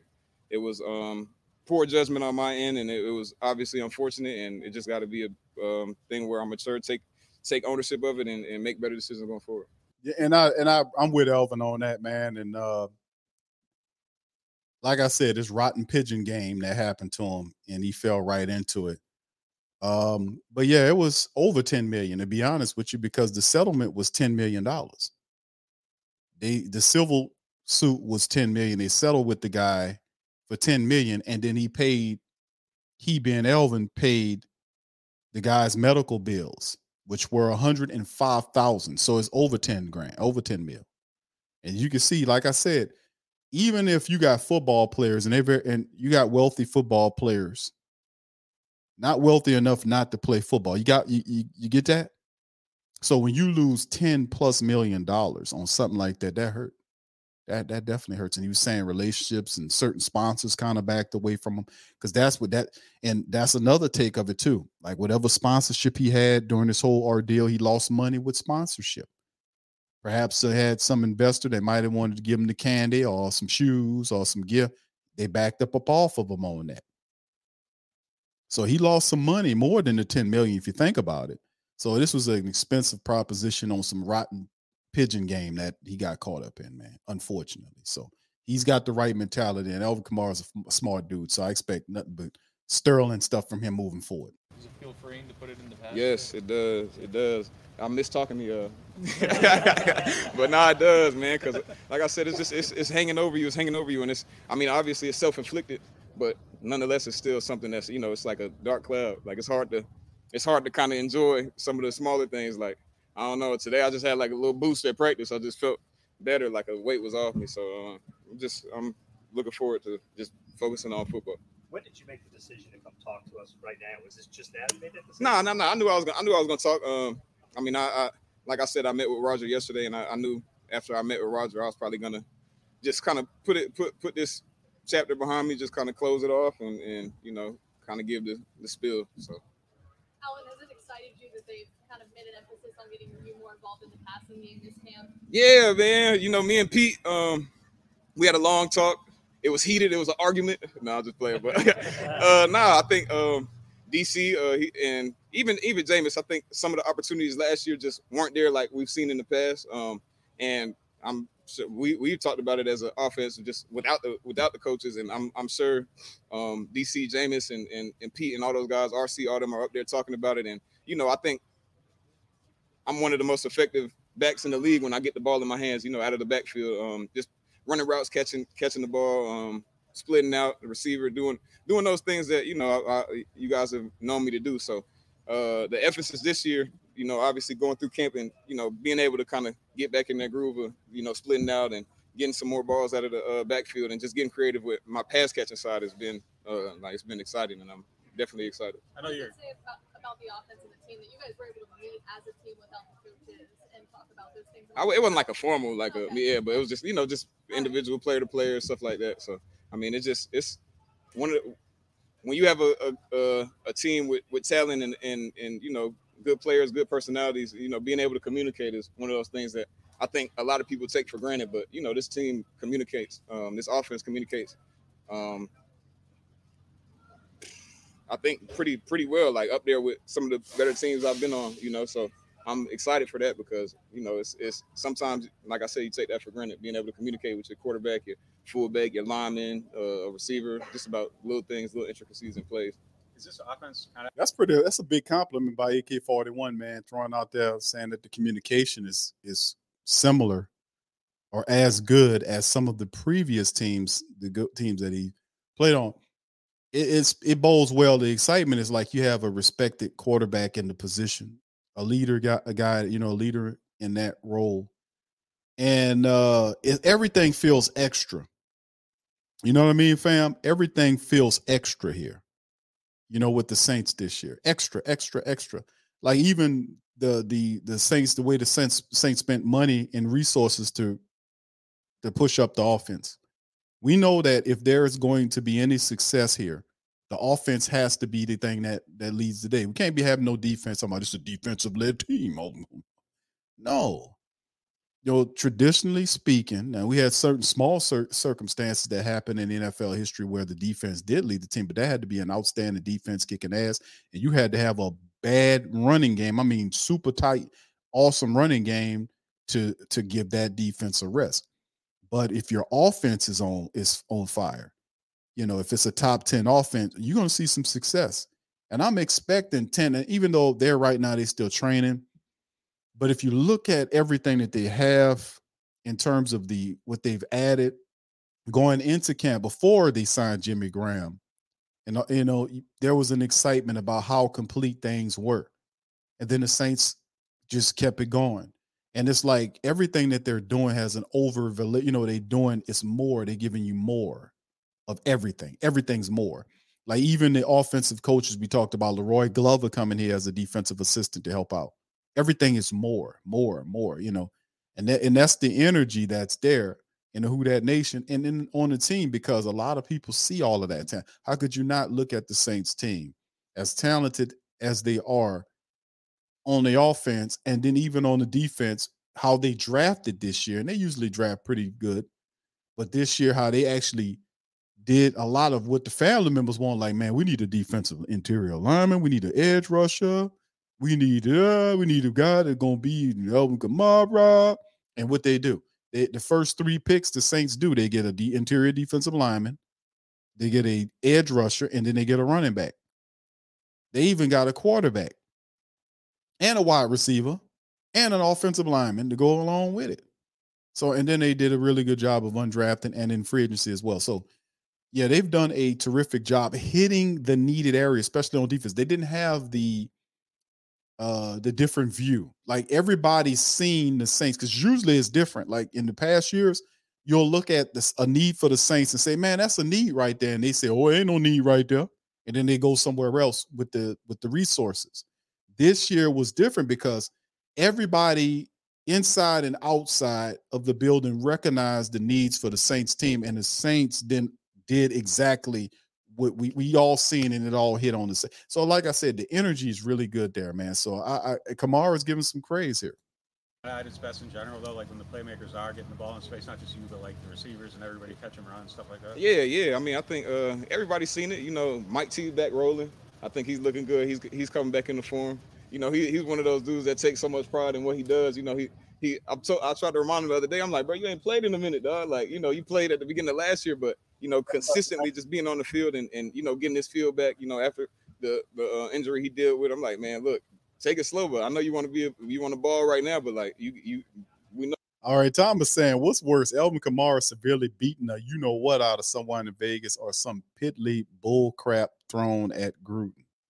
Kamara loses 3 games, Gruden loses his career. Who did he really hurt? You talking about Gruden? Well, I mean, you got to understand, brother. what happens with the whole situation with Gruden was the NFL ain't gonna play around with that, right? You know, they're not gonna play it. That hits on like the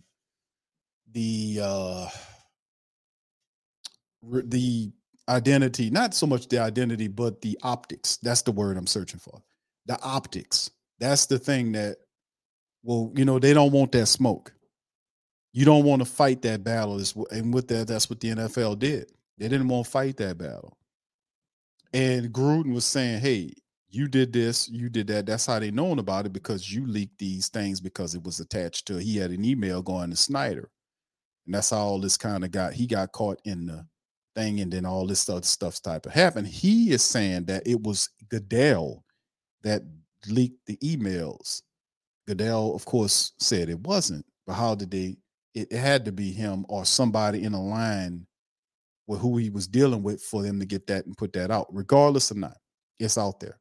That is not a topic that the NFL or any league is going to try to attack. They're going to say to you, if that's out there like that and that's damning, they're going to get you to apologize. I don't care how long ago it was. You're going to have to apologize, because, see, it's a business. It's a business. And in the business, you can't afford, if you're trying to make money, you can't afford to offend anybody. So if you're in the business to make money, you can still have your business ethics, you see, because most of the time the product is not just for one type of person. The product is for everybody. I remember several, 20-some odd years ago when the NFL, 20-plus years ago, maybe 30 or so, when the NFL was marketing the league to, you know, mostly men. And then 20-some odd years ago, that philosophy changed, because a lot of the ladies will watch the ball game with the men, and then, you know, they would have this fun. So the NFL kind of opening up more of a diverse look at the league and started marketing to the ladies when they started getting the women's jerseys, all this kind of stuff. It didn't just went away from that's just business. So as business, and we know the NFL is a corporation, is a business, that is the standpoint. They're not gonna fight that battle. So if Jon Gruden won't send to the NFL, I guarantee you that the Saints, once his case is done with the NFL, the Saints are gonna, if they hire Jon Gruden and he has a press conference, the moment he gets hired, he gonna have to come out with an apology, a heartfelt apology to not only the Who Dat Nation, but the NFL. They're gonna be looking forward to that. That's just what it is. Now, if he don't want to do that, he got to go somewhere, and because he can't even get back on TV with that. And remember, he did a pretty decent job on television for many years, breaking the game. But there ain't no television network that gonna even touch him on that. You know, so like I said, you either play the game, you know, and do what they want you to do. Apologize for it.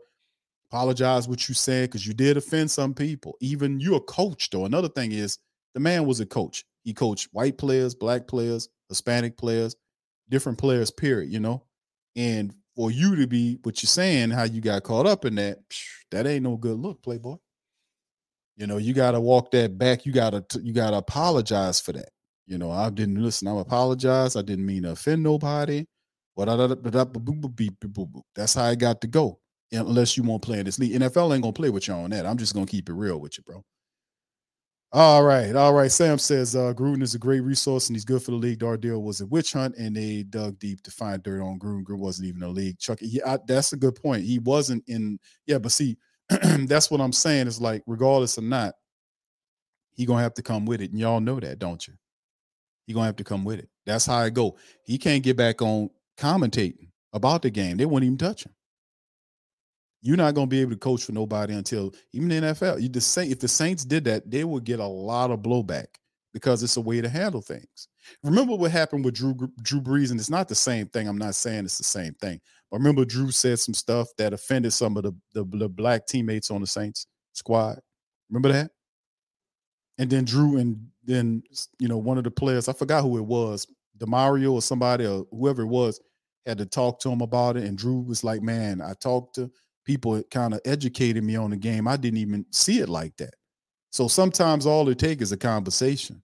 Everybody not perfect. Sometimes you could be saying some stuff to make somebody upset. That's not your intention, you know, but it is what it is. So if he wants to play or work for somebody on a football team or a or get on a – listen, Jon Gruden came getting nowhere. And, you know, it's just – I'm telling you how it go, bro. I'm telling you how it go. That's just how it is. He got Demario. I thought it was Demario. Demario talked to him about it. Thank you, Pammy. That's just how it go, bro. So if the Saints are going to do this, I'm telling you, the move is for him to get through with that lawsuit, because that's the thing. We covered this before. Got a lawsuit suing the NFL, suing Goodell, because he's saying Goodell besmirched his reputation by releasing them emails, and he pointed at Goodell. Now, Goodell said he didn't release the emails. He said that out in the public once, and then, because I researched it, and then he came back, and when they went to the legalities, it wasn't in the documentation that he denied releasing the emails. So you said you didn't, but when the documents came out, you didn't say you didn't in the documents. You see the game here? So Gruden knows who did it. He knows who released it. He knows. So in the end, even though he feels like he was besmirched at the other end of the spectrum, he going to have to come with it. That's just how it goes, bro. Y'all got to understand. Yeah, Sam said he's hoping to win in his case against the NFL. Yeah, that's something that's supposed to be coming over the next several months. So that's just something to keep an eye out, because obviously the Saints are not going to not stop having Jon Gruden popping up at some of these camps. All right, let's finish out with Kamara in a few more minutes, family, then we'll jump to our next. No, we know. So, I mean, he's getting back in the form. Olave coming into another year, and, you know, understanding the offense more, understanding the defense more, understanding, you know, what it takes to be elite, you know, in this league. You know, all down the line, Trevor Penning getting in there, Cesar, Hurst, and Eric, and Ram, you know, those guys, when they're going and they're healthy, and Pete, obviously, but when they're healthy, I mean, like, it's scary, you know what I'm saying? And in the past years, that's kind of a problem we had, staying healthy up front. And, you know, it's hurt us, obviously. I mean, all around, you know, I've been hurt. Mike's been hurt a couple times, you know. So, I mean, it's just this whole offense, like, I'm just excited when everybody is going and you know, getting in there. Shaheed, you know, he's one of those guys. I was just talking to Gruden. I was like, man, that's one of them dudes, like, you don't see those type of dudes a lot. You know, he's a burner, got good hands, and make plays. So with him, you just give him as much as he can handle every day. Just give him more and more. And then, I mean, some of the young guys, we got AT, and then obviously Jimmy's back. You know, shoot, me and Jimmy.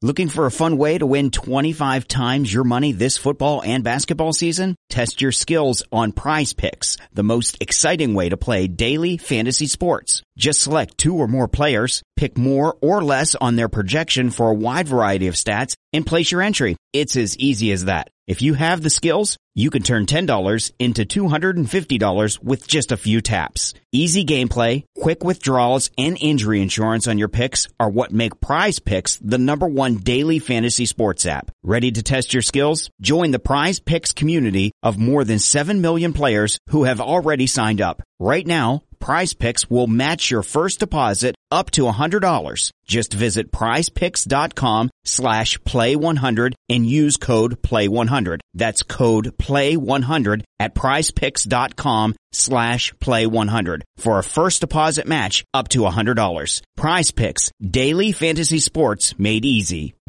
Life insurance. What's your excuse for putting it off? Can't afford it? Too much hassle? Think your work coverage is enough? There's a lot of excuses for putting off life insurance, but one big reason why you shouldn't. If the unexpected were to happen to you, who would pay the mortgage, the kids' tuition, and all the other bills? In a time of grief, the last thing you would want is for your family to have to sell the house and struggle to survive financially. At Ethos, we could get you covered in just 10 minutes, and boom, family protected. Rates can increase the longer you wait, so no more excuses. Take 10 minutes today and discover the modern way to get the life insurance coverage you need. Ethos, fast and easy online term life insurance. Up to $2 million in coverage with no medical exam. Some policies as low as $1 a day. Answer a few health questions and get your free quote at ethoslife.com/audio. That's ethoslife.com/audio. I've been knowing Jimmy for a while. I've been training with Jimmy since I came into the league, you know, training down in Miami. And I'm excited that he's back and he's feeling good and he's going, you know, Jawan, all these, I can keep going, you know, but all these guys, I'm excited to see these guys go out and compete and just, you know, work together and try to, you know, make this offense like the best in the league. Big time. Big time. Jimmy Graham, all of the people that he aforementioned, he said he was talking to Gruden about it. And that's the thing. It's like, if the whole Jon Gruden thing is a very interesting veneer to this whole conversation. It really is. Because listen, let me tell you something. I'm going to put it to you like this. Derek Carr is a $150 million quarterback the Saints invested in, right? So far, Derek Carr has gotten everything he wanted. He got the money. Players that he wanted, he signed, that he had. Guys, Foster Monroe's a guy that he was familiar with. He's here. Brian Edwards is a guy. He's here. You have that. And then what if he wants his old ball coach in some capacity to help him out? Would the Saints deny him on that? Just a question for the family members to think about. Just a question. Because Gruden is walking around there having conversation with Derek Carr, breaking down the game, talking to Alvin Kamara. You heard Alvin said that he was talking to Gruden about Rashid Shaheed. And also, it's the other point is that Jon Gruden's here to educate the Saints offensive brass. That's Pete Carmichael. So when Jon Gruden comes there, Jon Gruden has a Super Bowl, even though the Super Bowl should be Tony Dungy's Super Bowl. Ain't no doubt about it. Jon Gruden won that Super Bowl, and I'm not taking nothing away. I'm not trying to disparage or take nothing away from Jon Gruden, but he was at the right place at the right time. He took over the Tampa Bay Buccaneers team. They went to the Super Bowl against the team that he was working. So at some point, he would have got it. It seems like he would have got it one way or the other. If his team would have to have beaten Tony Dungy's team, if history had kind of worked the way different and Tony stayed in Tampa and not went to Indianapolis, and Gruden stayed in with the Raiders, they would have more than likely headbutted in the Super Bowl anyway. It's weird, if you think about it. And who would have won that matchup? Gruden's offense against Tony Dungy's defense. I still say Tampa. By the end of the day, he's a Super Bowl guy. He knows the hell out that West Coast offense. Him and Sean Payton mirror each other in I don't know what it is. It's like that. That gumption, I guess I'm searching for they have the same raw style of coaching, right? You know how Sean Payton get down, you know how Gruden, Chucky gets down. So, he's a senior guy. He walks in the Saints offensive room as an analyst or whatever you want to call him. He's a senior guy there. None of them other guys that hoist a resume quite as distinguishes Jon Gruden's resume of what he's done over these many years. So when he steps in there, all of them, including Pete Carmichael, are taking notes and listening to him and such and such, such and such. So listen, I remember some time ago, not exactly a similar situation occurred with the Saints, but I remember some time ago when Dennis Allen got away from the Raiders, and after what happened with him and who was the defensive coordinator was Rob Ryan. It was Rob Ryan. Rob Ryan's first year was good. I think his second year was kind of shaky. And then all of a sudden, here come Dennis Allen as an analyst. Oh, he's just here to kind of – y'all remember that? Dennis Allen popped up here. Oh, we just hiring him to overlook the defense. He's a defensive analyst. He's just here to kind of oversee things and make sure everything's fine. The next thing you know, Rob Ryan out, and Dennis Allen is the defensive coordinator. It's terrific to know history. You know that? You know that, family? Do you know that history runs in cycles? Do we realize? It's good to remember history. I remember all that. Rob Ryan, the next thing you know, Dennis Allen was here. Oh, he's just the analyst. He's just here to help Rob Ryan. Yeah, he helping Rob Ryan pack his bags and say, Rob, see you over there? That's where see what the door at? You can go right on out that exit and head right on. I'm going to help your ass right on up out of here. And that's exactly what he did. And Dennis Allen has been here ever since, and now he's a head coach. So I'm just saying some stuff. I don't know if exactly this is how it's going to play, but at the end of the day, it is what it is. All right, so let's move on to speaking of Dennis Allen, let's hear from Dennis Allen in the press conference today, fam. Here we go. Hey guys, so just a couple of transactions. We did place Andrew Dowell on injured reserve with an ACL. So we found that out after imaging the other day. We claimed off of waivers George Filagala as an offensive lineman. So we're back at our number at 90. Thank you, Sam. Thought it was good practice today. You know, started off inside, got out in the heat for a little bit. I think the heat kind of got to us a little bit, but you know, I felt like our guys kind of pushed through, and so it was good. It was good practice. Dennis, getting Cam done, getting the extension. What has it meant to you to work with him? What's he been like for you to work with in your time here? Yeah, he's been awesome. Shout out, he's been awesome. I mean, you know, there's plenty of times that I can put the tape on in the middle of a team meeting and show a guy that. You know, has been in this league as long as Cam has, and watch the way that that guy practices and runs to the ball, and he just demonstrates everything that we're about with our program in terms of how we go about doing our business. He's been great in the community, you know, great for our organization. I'm glad that we got him. Is he still at the level? Would you say he's still at his highest level? Well, I'd say he still plays at a very, very productive rate. You know.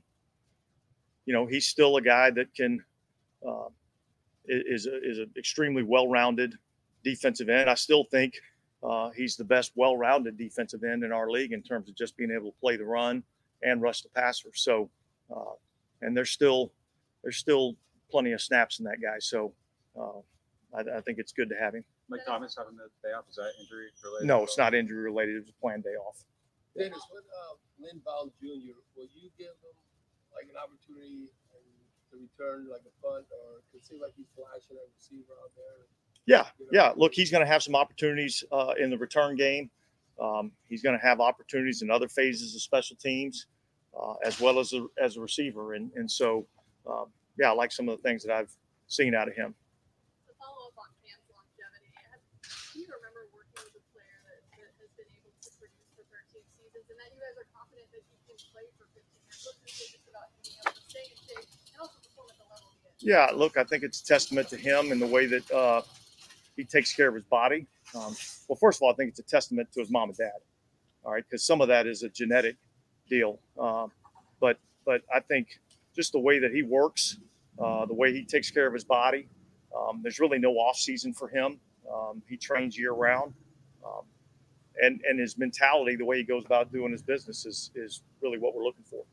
Dennis, why do you think Alvin's pass catching numbers have kind of taken a dip in the last 2 years? And is that something that you guys, the new quarterback, can make the? Yeah, look, look, you know, my expectation is that we're going to be able to utilize him in the passing game, much like Drew was able to utilize him in the passing game. That's something that we've put an emphasis on, and we'll continue to work on it. Is part of it just related to how much y'all had to rely on him as a runner the last couple of years, and just like the number of like the high workload that he had in that capacity? Yeah, I don't know that that's, you know, a specific reason for it. There's probably a lot of variables that go into it. I will say this: I'm excited about the running back room that we have, and I think we've got, you know, a little bit more depth at that position than maybe what we've had in the past, and you know, we got, you know, guys that can do a variety of things, and I think that'll benefit, you know, Alvin in terms of not having to have the same workload that he's had to have specifically as a runner. You know, I think being able to have a little bit of that, we've probably been our best offensively when we've been able to kind of have, you know, a little bit of a running back by committee type of approach. And so I'm excited about that room.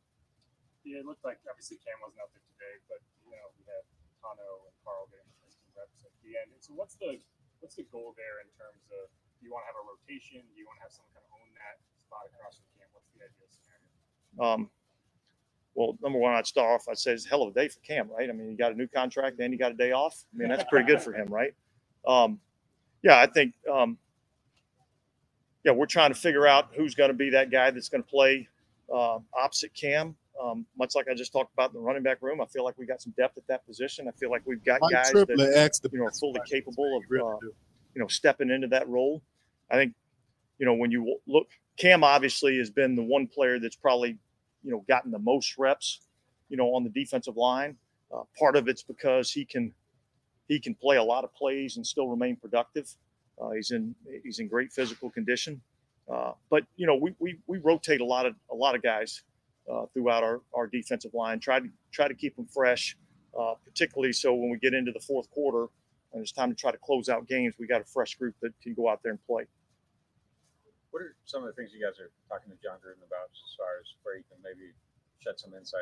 Yeah, look, I mean, you know, look, he's going to be here for the next couple of days. He's really just observing. You know, there's not a role that we have for him. He loves football. He loves being around it.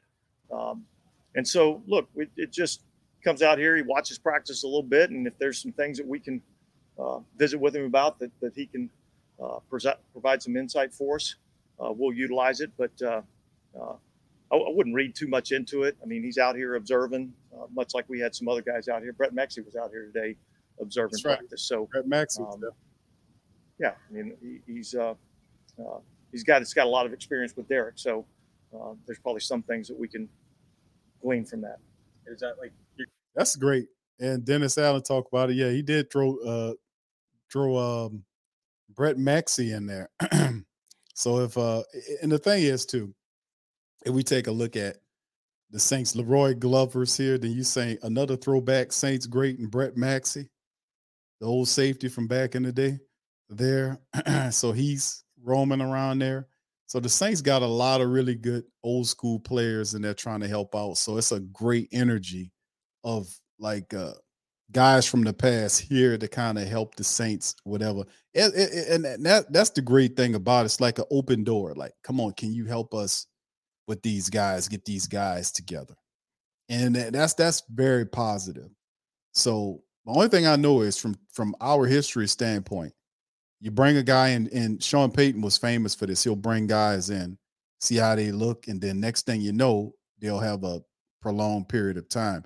But with Gruden is different because the aforementioned things we talked about. But you, how could you not play or pay too much into it? Like DA is saying, oh, don't pay no attention to it. Don't look at the man behind the curtain there. He ain't. How could you not? I mean, it's Jon Gruden, who won the Super Bowl as a head coach, runs a really good West Coast style offense. It's very similar. The guy that he had for a lot of success with the Raiders is your current quarterback, who like Jon Gruden. So how do you, if you're Derek Carr, who gets everything he wants as the Saints quarterback, and then you got Jon Gruden here, who got the most out of him in the West Coast offense in the league. Now he's in the West Coast offense with the Saints, and he's the most accomplished of your offensive people that's in a room, and he's giving all of them tutelage. How could you not like look away and say, oh, that's just nothing at all? You know, I'm just saying, man, it's a lot. So it's all, he downplaying the hell out of it, but you really can if you think about it. That's why people are like, damn, Jon Gruden over there, what he doing? He just helping out Derek Carr. No. He doing a little bit more than helping out Derek Carr. You got to teach these philosophy. He can have the phone call to do that. You know, like remember the big tuna used to do that with Sean Payton? Sean Payton would get on the phone with him and he'll have press conference. Yeah, I just got off the phone with Bill Parcells. He was telling me such and such and such and such. You know? But it's his second time here, and then this time it's a longer time than the first time. Like I said, it's hard not to read too much into it, but, you know, we'll see. Your guys' store will be open for that in October, November. Like, if you wanted to pop in and just observe. Yeah, look, I think we're getting out ahead of ourselves. Yeah. I mean, we'll be here for, I think, 3 days.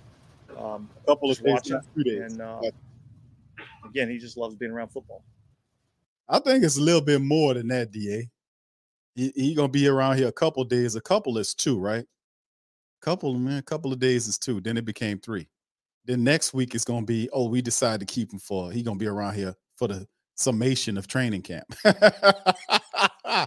Oh, the next thing you know, oh, well, he's gonna be here for preseason too. He's just watching and see how things go, catching up with the speed of the game. So you know, and I'm just joking about it, but anytime, like I said, when you bring Jon Gruden around here and what he knows offensively speaking, and like you know, the family member astutely mentioned that him and Sean Payton come from the same. Come from right up under the same school of thought. You know, those guys are, you know, like when they played each other, they usually get up to play each other. And now he's here with Carr and all of the weapons the Saints have, it's hard for the average family member not to get a little bucked and excited about the fact that Jon Gruden's here. Of course, we know there's those certain situations of revolving around Jon Gruden that the Saints are very aware of. But like one of the family members in the Great Saint Think Tank is such an intelligent group of people, they astutely mentioned that this is just them acclimating you to the process, testing them waters. It was a couple, then it was three. Oh, it ain't nothing. Oh, but you know, it ain't. Oh, he got a Saint hat and a shirt on, you know, and yeah, next thing you know is, oh, he's a member of our offensive staff now. Oh, he's just an analyst. He's just gonna come in and, you know, this is not nothing that's new. It's just this guy's a bigger name. Because we've had guys that came here before. Remember, we had Chaney, that's the guy. Because Sean Payton was really good at that. Sean Payton had so many connections. He would go and get these old coaches that he knew and liked and that mentored him, and he would bring them in as analysts. I remember Chaney was a guy that was here. Sean Payton brought in here. He had like 30-something years of NFL and college experience, and Sean Payton, when asked about him, said, oh, he's here just to overlook things, make sure, you know, he's an extra set of eyes, was Sean Payton's verbiage. Looking for a fun way to win 25 times your money this football and basketball season? Test your skills on Prize Picks, the most exciting way to play daily fantasy sports. Just select two or more players, pick more or less on their projection for a wide variety of stats, and place your entry. It's as easy as that. If you have the skills, you can turn $10 into $250 with just a few taps. Easy gameplay, quick withdrawals, and injury insurance on your picks are what make Prize Picks the #1 daily fantasy sports app. Ready to test your skills? Join the Prize Picks community of more than 7 million players who have already signed up. Right now, Prize Picks will match your first deposit up to $100. Just visit prizepicks.com/play100 and use code play100. That's code play100 at prizepicks.com/play100 for a first deposit match up to $100. Prize Picks, daily fantasy sports made easy. What's the easiest choice you can make? Window instead of middle seat? Picking a vendor who sends a great gift basket? Outsourcing business tasks you hate? What about selling with Shopify?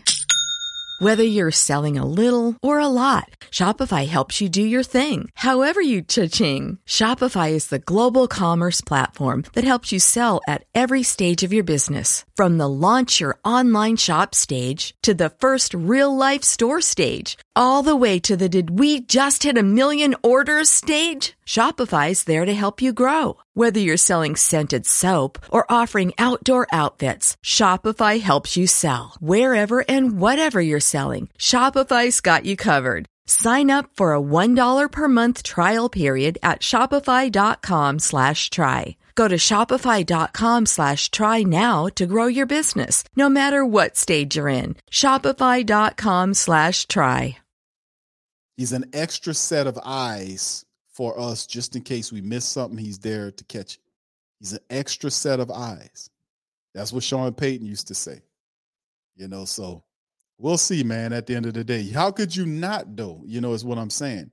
When you see something like that, I mean, you know, he's the most accomplished guy in the Saints offensive room. He has he had tremendous success with your starting quarterback in the West Coast offense. He's as grumpy and as what's the term? Ballsy. That's Gruden and Sean Payton, both right around the same type of characters. Ballsy kind of coach there. So, you know, man, they would assign if all other stuff he got passed up because he's suing the league. But if that wasn't happening and he had already apologized, this guy would more than likely be like signed to be an analyst. But it's happening. You don't just, out of all the shit in the world you got to do, you mean to tell me all you gonna do is just, I'm gonna just sit up here and I won't help Derek Carr be the best Saint he could be?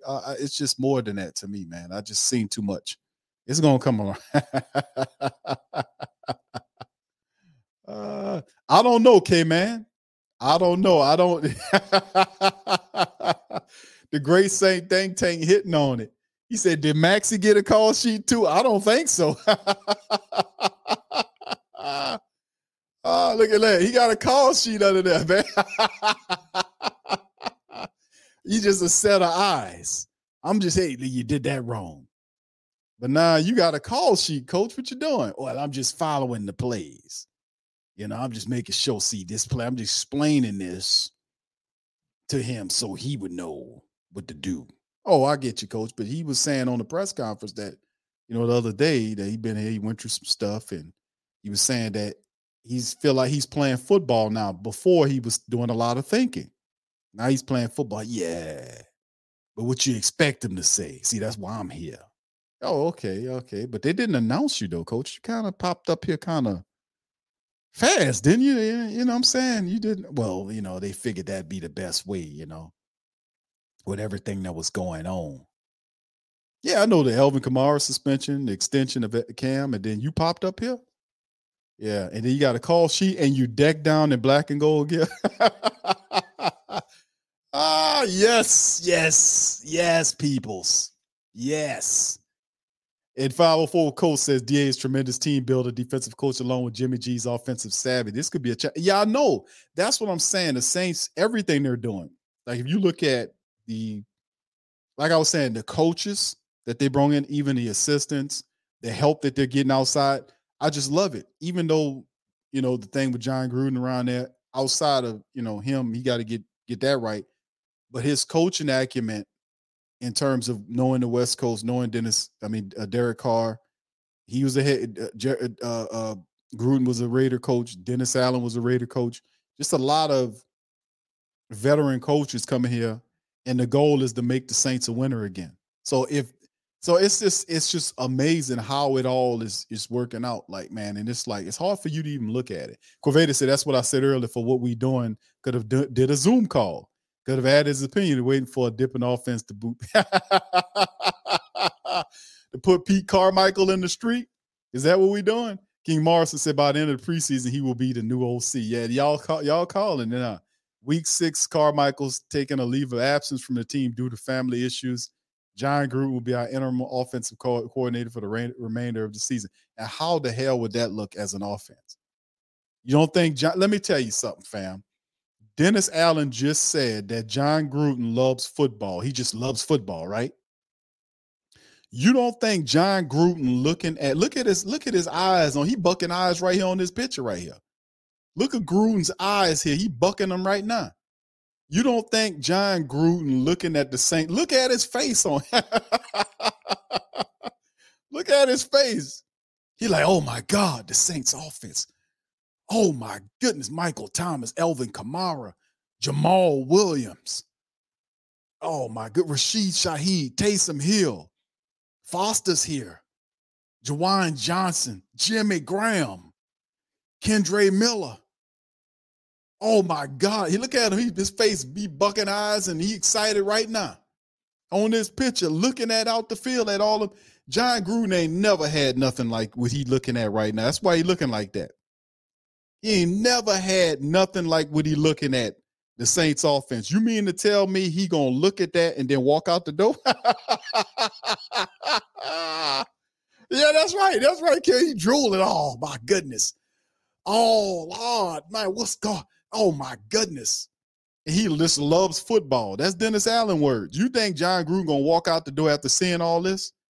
Seeing all of the talent? That man ain't never had nothing like this. Never. He going to figure a way to get in there. Yeah, look at his face, bro. Look, Jon Gruden is bucking. He's bucking them, bro. Let me see if I can get this picture. Let me see if I can get close on in the picture. Look, y'all, look. This close as I can get right there. You see that? Look at it. Oh, look at Gruden, man. I got up close and personal so y'all can see it. Look at him. Boy, Gruden bucking. He going, oh, my God, what's going on, man? Man, that's all this. Yeah, all these people around here. My God, oh, my goodness. He never had nothing like this. Look at his face, man. Oh, yeah, J-Rock, he bucking his eyes, baby. He bucking them, man. He bucking them. Boy, Jon Gruden ain't never. Yeah, them eyes big. He ain't never seen nothing like this. And you going to just walk out the door? You don't want you see what I'm saying? We gonna see, fam. 504 says Gruden is an alpha, Carmichael's a beta. Yeah. He says don't bow down to a beta under, but see, that's the thing though. See, Pete Carmichael is not gonna buck Jon Gruden, even though Pete's the offensive coordinator. That's not his character.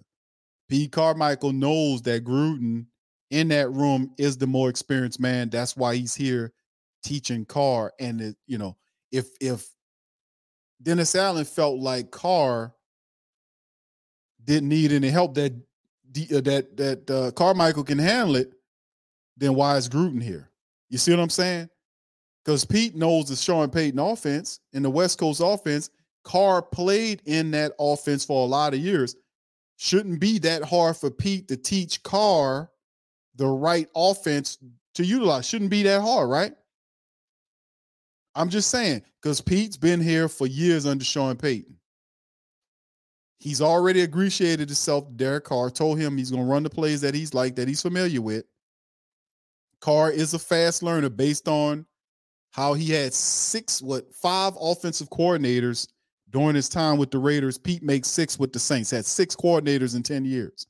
If you look at his statistics were still very good. Very, some were better than others, but very decent statistics, even though he was switching offensive coordinators like that, which means he was learning new schemes and new systems.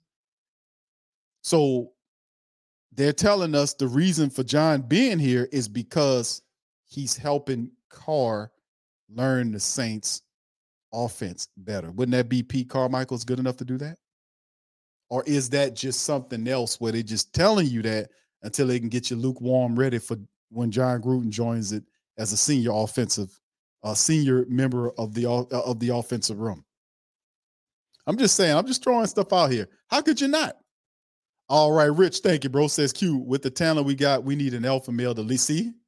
Thank you, brother. Appreciate you. Let me give you the run of that. Yeah, boy. Thank you, bro. Appreciate you with the super chat there, my brother Rich Rule. Shout out to you.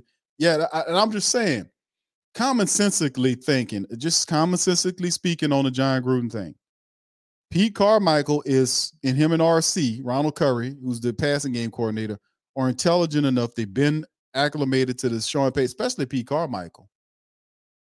There is no other person on the planet that knows Sean Payton's offense better than Pete Carmichael, except for Drew Brees. Man, let's throw that in there. The only other player that knows Sean's system better than, well, not better than Sean, but as much as, or probably on that level, than Pete Carmichael is Drew Brees. Let's get that understood. Drew mastered that system.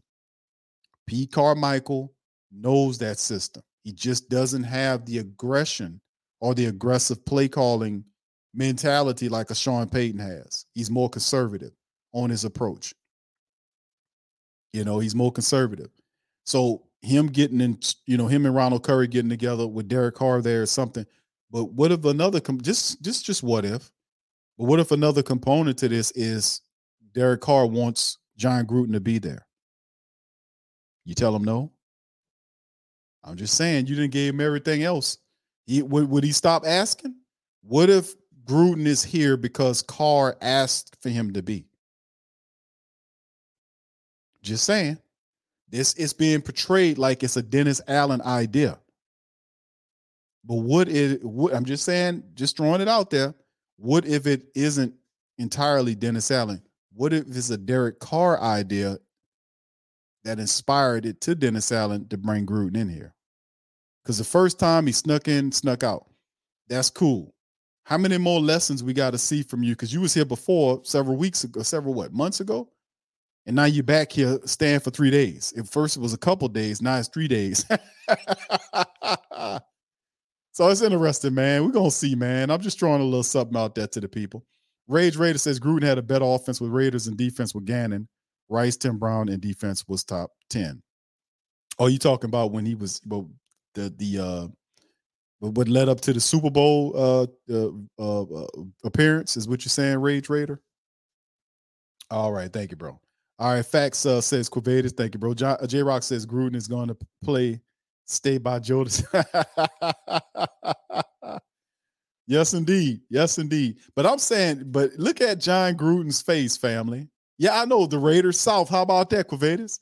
He says they got, you know, Curry. Yeah, you drawing Curry. Curry was a wide receiver from the Raiders. You got Dennis Allen from over there.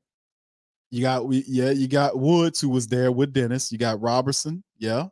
You got Carr, Monroe, Edwards, and now Gruden. Yeah, it's definitely a pipeline. But this is the ultimate one right here because this guy has a Super Bowl trophy, and he's more distinguished than your entire offensive room in terms of the coaching staff. And he's sitting up there. Look at him. Look how he's looking at man, I got to disagree, Rage. Rage is saying that he had Rich Gannon, and I hear you on that. No disrespect. Rich Gannon was a good quarterback. I'm not mad at what you had with the but listen, you got to admit, Rage Raider, that you got all these people here. Look at your former coach's face here. You got Alvin Kamara, Alvin Kamara, Jamaal Williams, Kendre Miller, Taysom Hill, Foster Monroe, Jawan Johnson is the league's best kept secret. Michael Thomas, who's healthy. Chris Olave, Rashid Shaheed, who's another up-and-comer that's there. They got all these people in the offense, and Jon Gruden, look at his face. Yeah. He said, I'm a huge Carr fan, so now I'll keep my eye out for the Raiders to win big with high. That's what. Okay. Thank you, brother. Appreciate you there. Thank you, man. Good to see a lot of the Raiders, see a lot of the Raider family members, man. I always invite the Raider family members to give their, you know, critique of our current quarterback because they know his good and his bad. So if, you know, feel free to throw it out there, man. We here to learn. All right. Okay, K-Man said this is the most interesting news. I know. And that's the thing. And it was all behind everything else, right? Elvin's suspension, Cam's extension, and then Jon Gruden decked down in Saint gear, but with his face looking like this.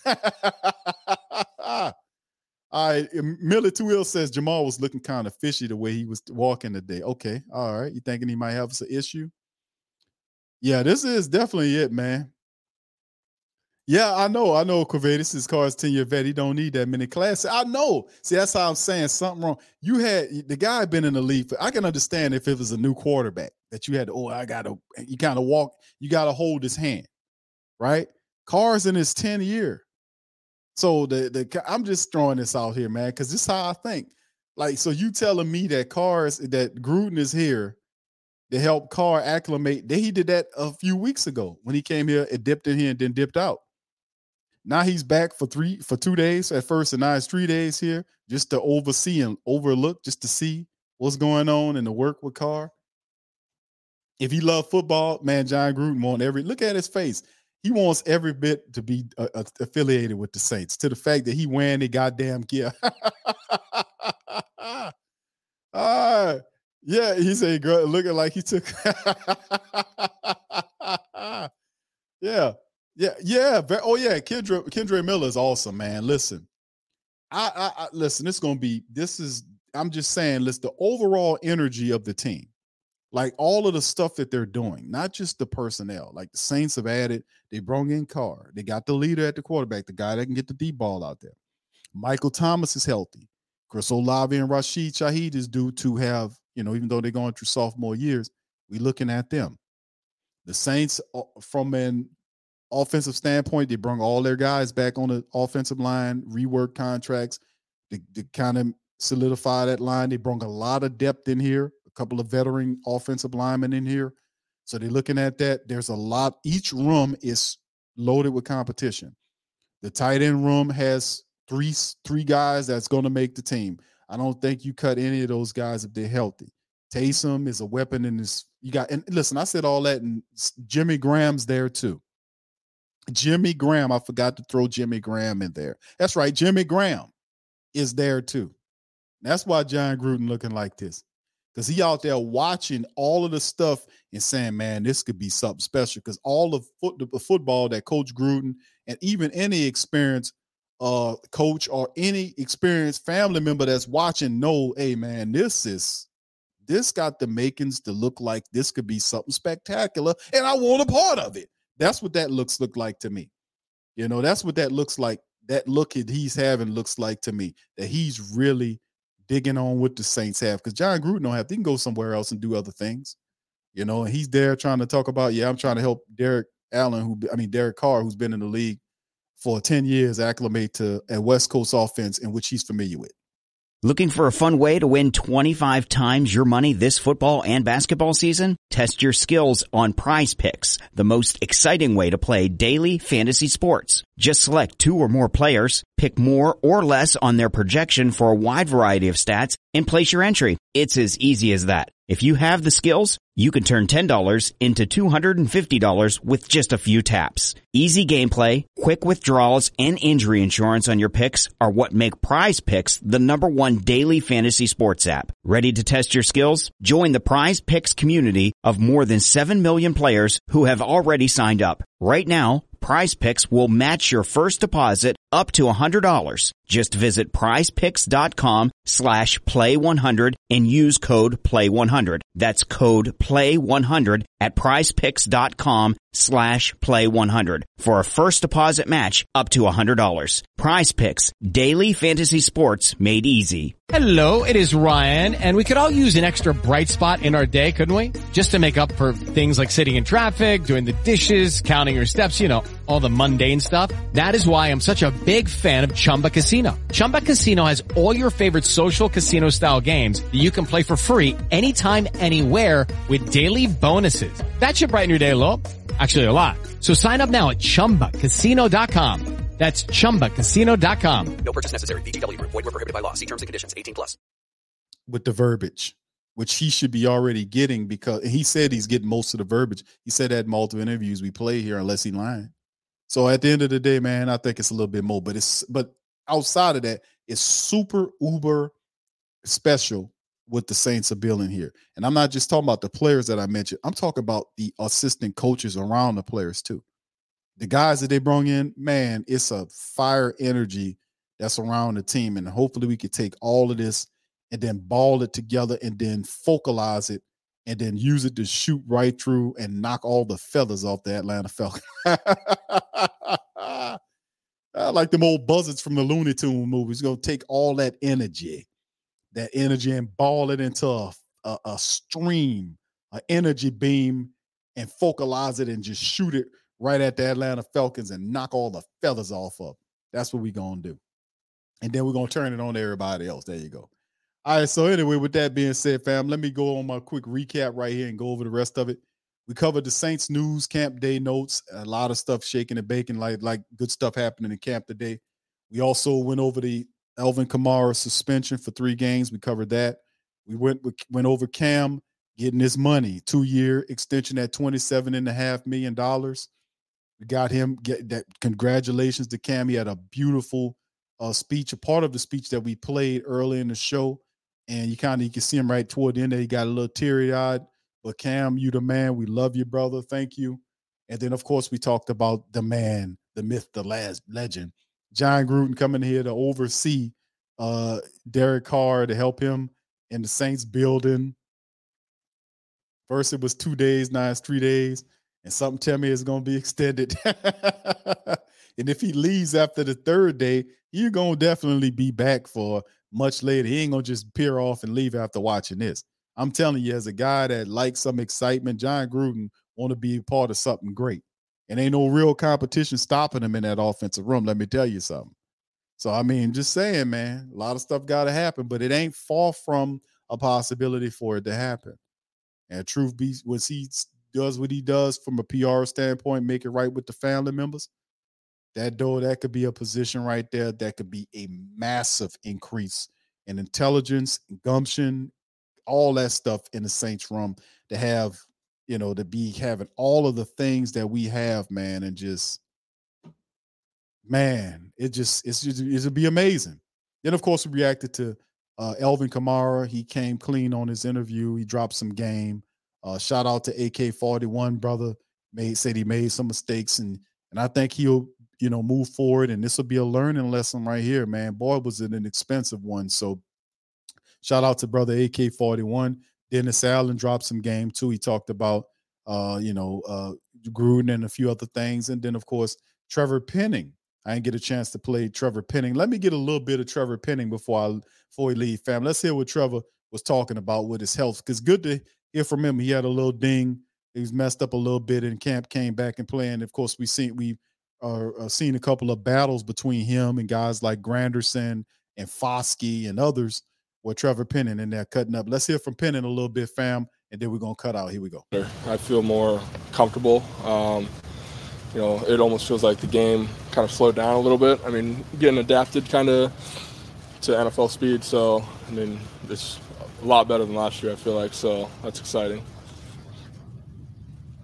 It feels like this is the second practice session where I noticed you kind of did the one, stayed out there with the twos. Are they trying to catch you up on reps, or just make sure, you get every rep you can? Or yeah, I mean, I don't really know. I mean, I just kind of do what they tell me to do. So, there's probably it's a little bit of a ramp-up period. I mean, the first couple of days, they want to ease me back in because I didn't have OTAs. So, they're going to, take it easy, make sure it's all going good, and then kind of just ramp up my reps from there. So it's been good, though. That's got to be a good sign, though, yeah, right? Yeah, for sure. I mean, that they feel you're able to take on that workload. Yeah. It's, they're kind of playing it safe, kind of hearing it from they're just listening to me and kind of how it feels. And, it's been feeling great so far. So they kind of just ramp it up a little.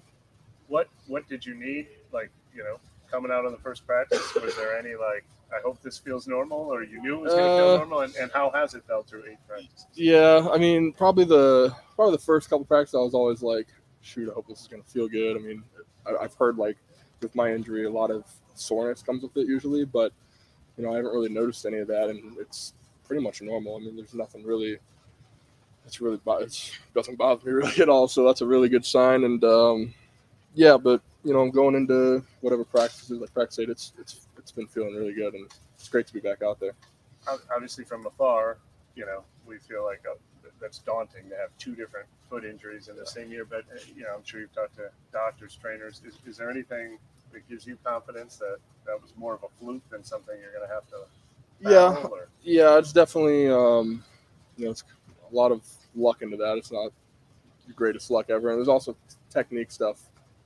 That I can fix so it doesn't happen again. And, just changing up how I play a little bit, how I plan on my feet a little bit. Having different orthotics in my feet or my shoes. So, I have the right weight on the right bones and not putting too much pressure on one side of the foot or anything like that. So, the training staff's doing a great job, helping me, stay out there on the field. So they've done a tremendous job. Was there any similarity between the 2 injuries?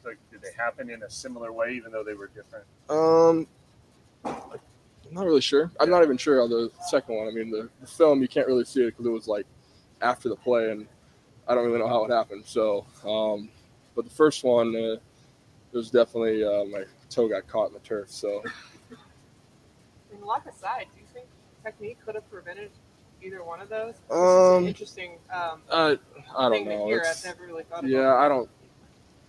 I don't really know. It's kind of just bad luck, I think. But I mean, I'm doing, trying to fix how I play a little bit, so it's, my chances of getting hurt aren't as high. So. How long does it take you to get that out of your head, though? Okay, I need to change it to this, but then I need to not think about what I'm doing and how I'm planning my team. Yeah, I'm not really thinking of it when I'm playing, more just individual stuff. I'm trying to perfect my craft basically, and doing that, and so I don't really think about it when we're actually out there and team. All right, that's Trevor Penning, man, and listen, he's a big part of the success here for the Black and Gold too, man. We're gonna need Penning to step up, stay healthy, and handle his business. And the biggest thing I like about Trevor Penning is his attitude. He brings that nastiness, but, they had a couple of, situations that happened last year with Penning, and you know, they got on him, and then he never had those issues again. But then also he did get hurt later on, and then he came back toward the back end and even started the final game of last year for the Saints. But this year they're counting on Penning to be, you know, the guy, you know, to kind of help create those bookends between him and Ramczyk. So, you know, him there, you can see very much a young guy, but athletic, strong, very fundamental, got to get through some of these injuries. He's looking good. He's 100% healthy now. So it's good to see Trevor Penning, you know, out there doing what he do. It's a couple of battles that I was looking at the tape on with him and Carl Granderson. I seen him and Granderson. I seen one with him and Foskey. You know, he's seen different ones, you know, that you're like, okay, this is intriguing. But this guy know what he's doing, man. He just got to get more game reps to help out. So the Saints have a very good, you know, we got veterans like Andrews P. got to get healthy, you know, healthy at the strain. Cesar Ruiz is stepping his game up. He wants a contract. So Cesar in this final year here, the Saints declined his option. He wants a contract. I think the Saints ultimately will pay him. I don't think they'll break the bank for him, but I think the Saints will want to sign a first-round draft pick. People forget that Cesar is a first-round pick. He looks really good at the guard position. He's going to look even better, too. And I dare say this, too, family. I think Saints give Cesar Ruiz his paper before the year ends. I'm going to just throw that out there. I think the deal happens. Because Cesar Ruiz, he just stays healthy. You got Jari Evans there that'll help him be even better. You know, he's playing with confidence now because he had to adapt to a whole nother position. Remember, he was drafted as a center. He never played guard before. Now he's playing guard, and at first he struggled, and now he knows what he's doing. The Saints got him locked in there. So he's playing a lot better. Eric McCoy got his paper, so he's straight for the next several years. We know Andrews will be out of here next year. Nick Seldaveri's healthy, so he's playing. So the Saints have a solid line of a mixture of veterans there, and then Ryan Ramczyk. And then, of course, Ryan Ramczyk needs to step up too. Ryan Ramczyk making way too much money to be playing as mediocre as he's been playing over the, you know, it's just Ramczyk got to step it up, man. You know, so at the end of the day, very positive, and we just need these guys to stay healthy and have and fortify depth, and we should be good. So that's everything, family. For the stream, y'all feel free to make sure y'all lock in to whodatdaily.com on your phone, whatever you got to do. That's our headquarters site. We got, you know, great writing staff over there. Shout out to be our editor-in-chief. She's doing a fantastic job with the writers, and they're just writing articles on pro football, pro basketball, college football, boxing, a lot of really good boxing articles. Another one just came up with Tim Tszyu, who's one of the welterweights, was super welterweight there. Got, you know, Charlo is being threatened to have his belt stripped if he fights Canelo Alvarez, and Tim Tszyu being lamed as the next guy. The article covers that. You know, I'm a boxing guy. I do a little bit of everything. But at the end of the day, yeah, the whodatdaily.com is putting in that work, man. And this is all because a lot of the family members support the movement, and we just moving fast and moving forward. We got a lot of other stuff that'll be unveiled later on this year too that we're working on doing it. We're forever working. We consistent, persistent, and we take a serious, you know, mindset and represent the Who Dat Nation to the fullest, man. We're gonna represent you right. I ain't gonna half-ass represent you. I'm gonna represent you 100% passionate, real, logical, on point, whatever I got to do. So with that being said, fam, listen. I don't think Pat, he runs block really well. That's his staple, but pass block, he does a good job of pass blocking. He's not bad. He can't. You saying he can't pass block, Sam? Come on, man. I've seen him in a limited action he played. He is improving. So the guy is a good guy. I wouldn't say he can't pass block. I mean, you can get better at it. You know, you can get better at pass block, and I won't say that he can't. I won't go that far. But anyway, with that being said, I'm going to get out on that. Listen, I love y'all. I appreciate y'all. Much love and respect to the channel members. Much love to you, our Patreon champions. Much love to you as well. Thank y'all for y'all financial donations that help the movement move forward. And also thank you to the rest of the family members for sharing the articles, subscribing, and putting us up there with, you know, so people will know where we are. We've been doing it for a long time now, and we ain't going nowhere. We all moving forward together. It's the Who Dat Nation United. So with that being said, I'm going to get out on that. I appreciate y'all kindly. Thank you kindly. I'm going to holler at y'all on the flip side, man. Might be back. We're going to probably be back tomorrow with a stream, a shorter stream. I got Ring Kings Boxing. We're going to be doing the show on Ring Kings Boxing tomorrow. Be looking out for that. Ring Kings Boxing will be covering all the latest boxing news and notes and all this kind of great stuff. So we'll be back, but on that. But y'all hit y'all notification bells for future content. Much love and who that?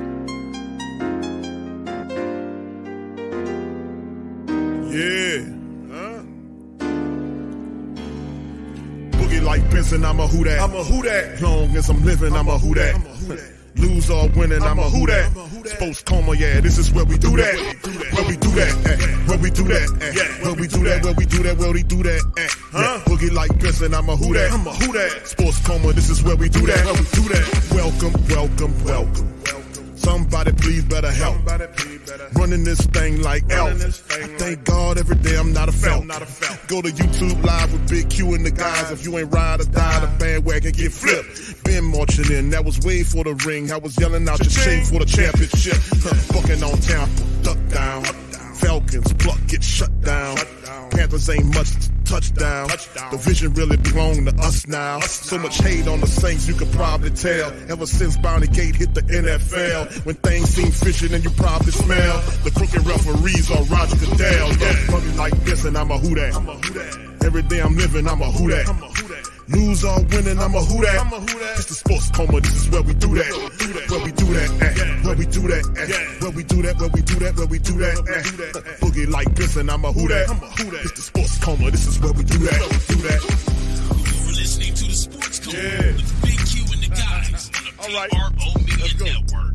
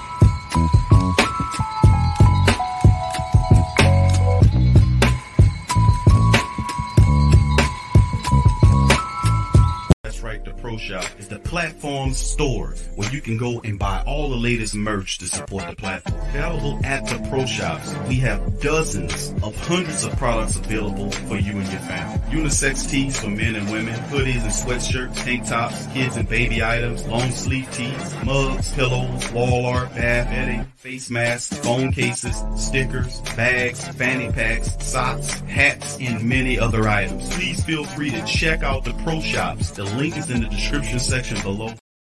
The Who That Daily.com. That's right, the Who That Daily.com. Your one-stop shop for everything New Orleans Saints, New Orleans Pelicans, LSU Tigers, even the top-flight boxing. So if you're a Who That and you're looking for a place to stay up on your team, Who That Daily.com is your site. The Who That Daily.com for the sport Who That in all of us. Looking for a fun way to win 25 times your money this football and basketball season? Test your skills on Prize Picks, the most exciting way to play daily fantasy sports. Just select two or more players, pick more or less on their projection for a wide variety of stats, and place your entry. It's as easy as that. If you have the skills, you can turn $10 into $250 with just a few taps. Easy gameplay, quick withdrawals, and injury insurance on your picks are what make Prize Picks the #1 daily fantasy sports app. Ready to test your skills? Join the Prize Picks community of more than 7 million players who have already signed up. Right now, Prize Picks will match your first deposit up to $100. Just visit prizepicks.com/play100 and use code play100. That's code play100 at prizepicks.com/play100 for a first deposit match up to $100. Prize Picks, daily fantasy sports made easy.